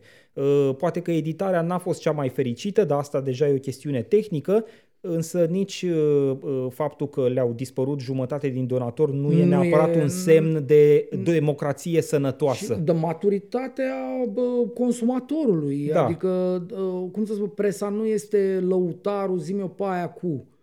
Presa este o oglindă care să pune în fața, nu știu, tuturor, inclusiv a favoriților tăi. Da. Știi? Apropo de ce vorbeam mai devreme cu asta, cu povestea cu Drulă, că domne, ai pozițiile astea. Bă, stai puțin. nu sunt corecte pozițiile, hai să discutăm facts, știi? Nu. Presa nu e, adică noi, cum să spun, noi nu facem frumos aici ca să ne, nu știu, să ne dea lumea donații și să, nu, noi primul lucru pe care facem și singurul este să spunem ce gândim noi. Da. Bun, dacă vine unul și spune, mă rog, ești ce prost, aflăm noi, ce aflăm, nu e vorba doar de exerciții de opinie. Nu, evident. Mă gândeam la asta, știi, că da. Gândit cu mintea noastră, da. Inclusiv procesat informațiile alea cu mintea noastră. Sunt convins că n-am făcut și nici nu mi-am propus inventarul complet al publicațiilor sau organelor de presă care există, pentru că există donatori. Mai sunt, atâta vreau să spun, e important că există acești Corect. Oameni.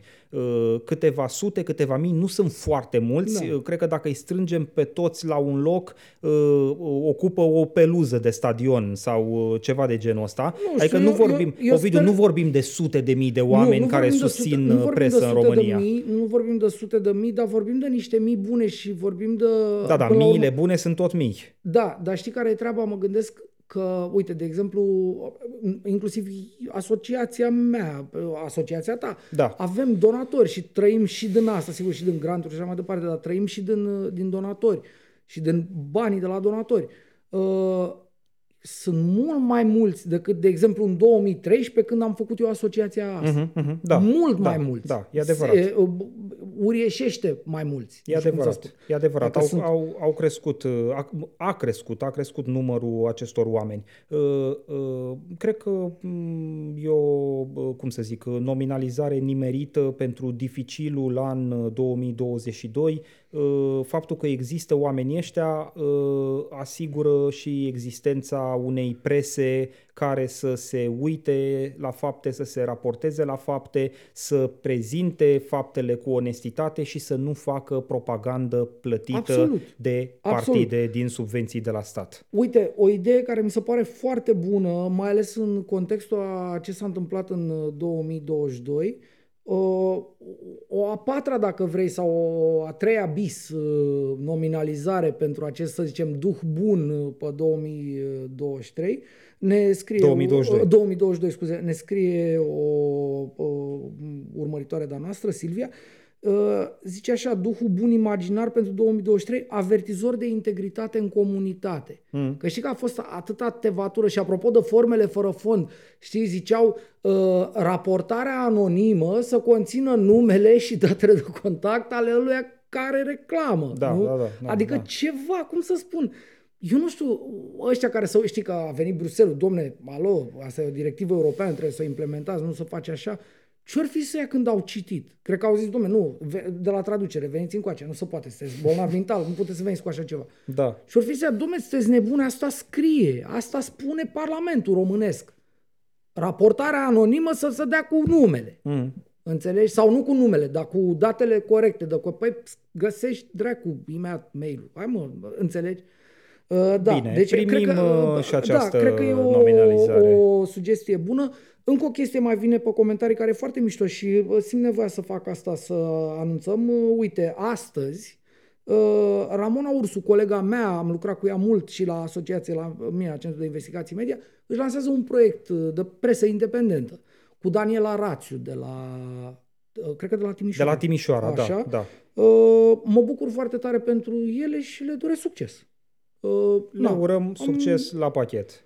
Da. Bine. Ovidiu, hai să ne oprim. Ne-am dus la 2 ore, suntem am ceva sărit monstruos. De 2 ore, sper să nu se mai întâmple niciodată. Da, mă voi asigura ca 2023 să fie mai blând cu timpul mai celor concizie, care ne privesc și ne ascultă. Ne-am permis lucrul ăsta în mod excepțional, pentru că e totuși o retrospectivă care a necesitat un pic mai mult timp decât, sigur, durata obișnuită a emisiunilor noastre. N-aș fi putut să ajung la 2 ore fără să fumez țigara asta mai devreme. Fericit felicitări, mă bucur că te-ai ținut pe linia de plutire. Ca de fiecare dată la finalul judecății de acum, le reamintesc celor care ne privesc sau ne ascultă în ediția audio-only a emisiunii că avem și cont de Patreon. Apropo de ce vorbeam mai devreme, avem nevoie de sprijinul oamenilor. Poate fi pus acest sprijin prin intermediul pus în sprijinul nostru, vreau să zic, prin intermediul platformei de donații Patreon. Ne găsiți acolo, putem fi ajutați cu donații modice, 1 euro pe emisiune, 4 euro pe lună sau, dacă vă dă mâna, mai mult. Uh-huh. Ovidiu, mulțumesc pentru sezonul 2 al judecății. Mulțumesc și eu ție, foarte mult. Cred că avem aproape 50 de ediții anul ăsta, 45, 47, nici nu mai știu, și eu le-am pierdut numărul.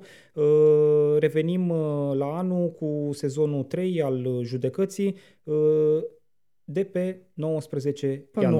19, exact, da. Îți doresc sărbători cu bine, le doresc sărbători cu bine celor care ne urmăresc. Să ne auzim și le mulțumesc. Și da, vă mulțumim tuturor că, în primul rând, că vă uitați la noi și că aveți încredere, că bună să de-aia vă uitați. Nu cred că suntem... Nu există alte incentive. Bine, aici. O mai fi și câte un lucrător la Serviciul Român de Informații care, știi, trebuie să ia notițe despre starea media din România și zice, uite bă, ăștia au zis ceva de legile siguranței naționale. Da, bine. Noi să fim sănătoși. Ar fi, din nou, clasic românesc, resurse irosite, știi? Pentru că pozițiile noastre sunt exprimate pe toate căile posibile vizibile, adică nu suntem pe ascunziși, din păcate. Da, deci revenim, mulțumim foarte mult tuturor și ne vedem la anul. Salut! Cele bune, salut!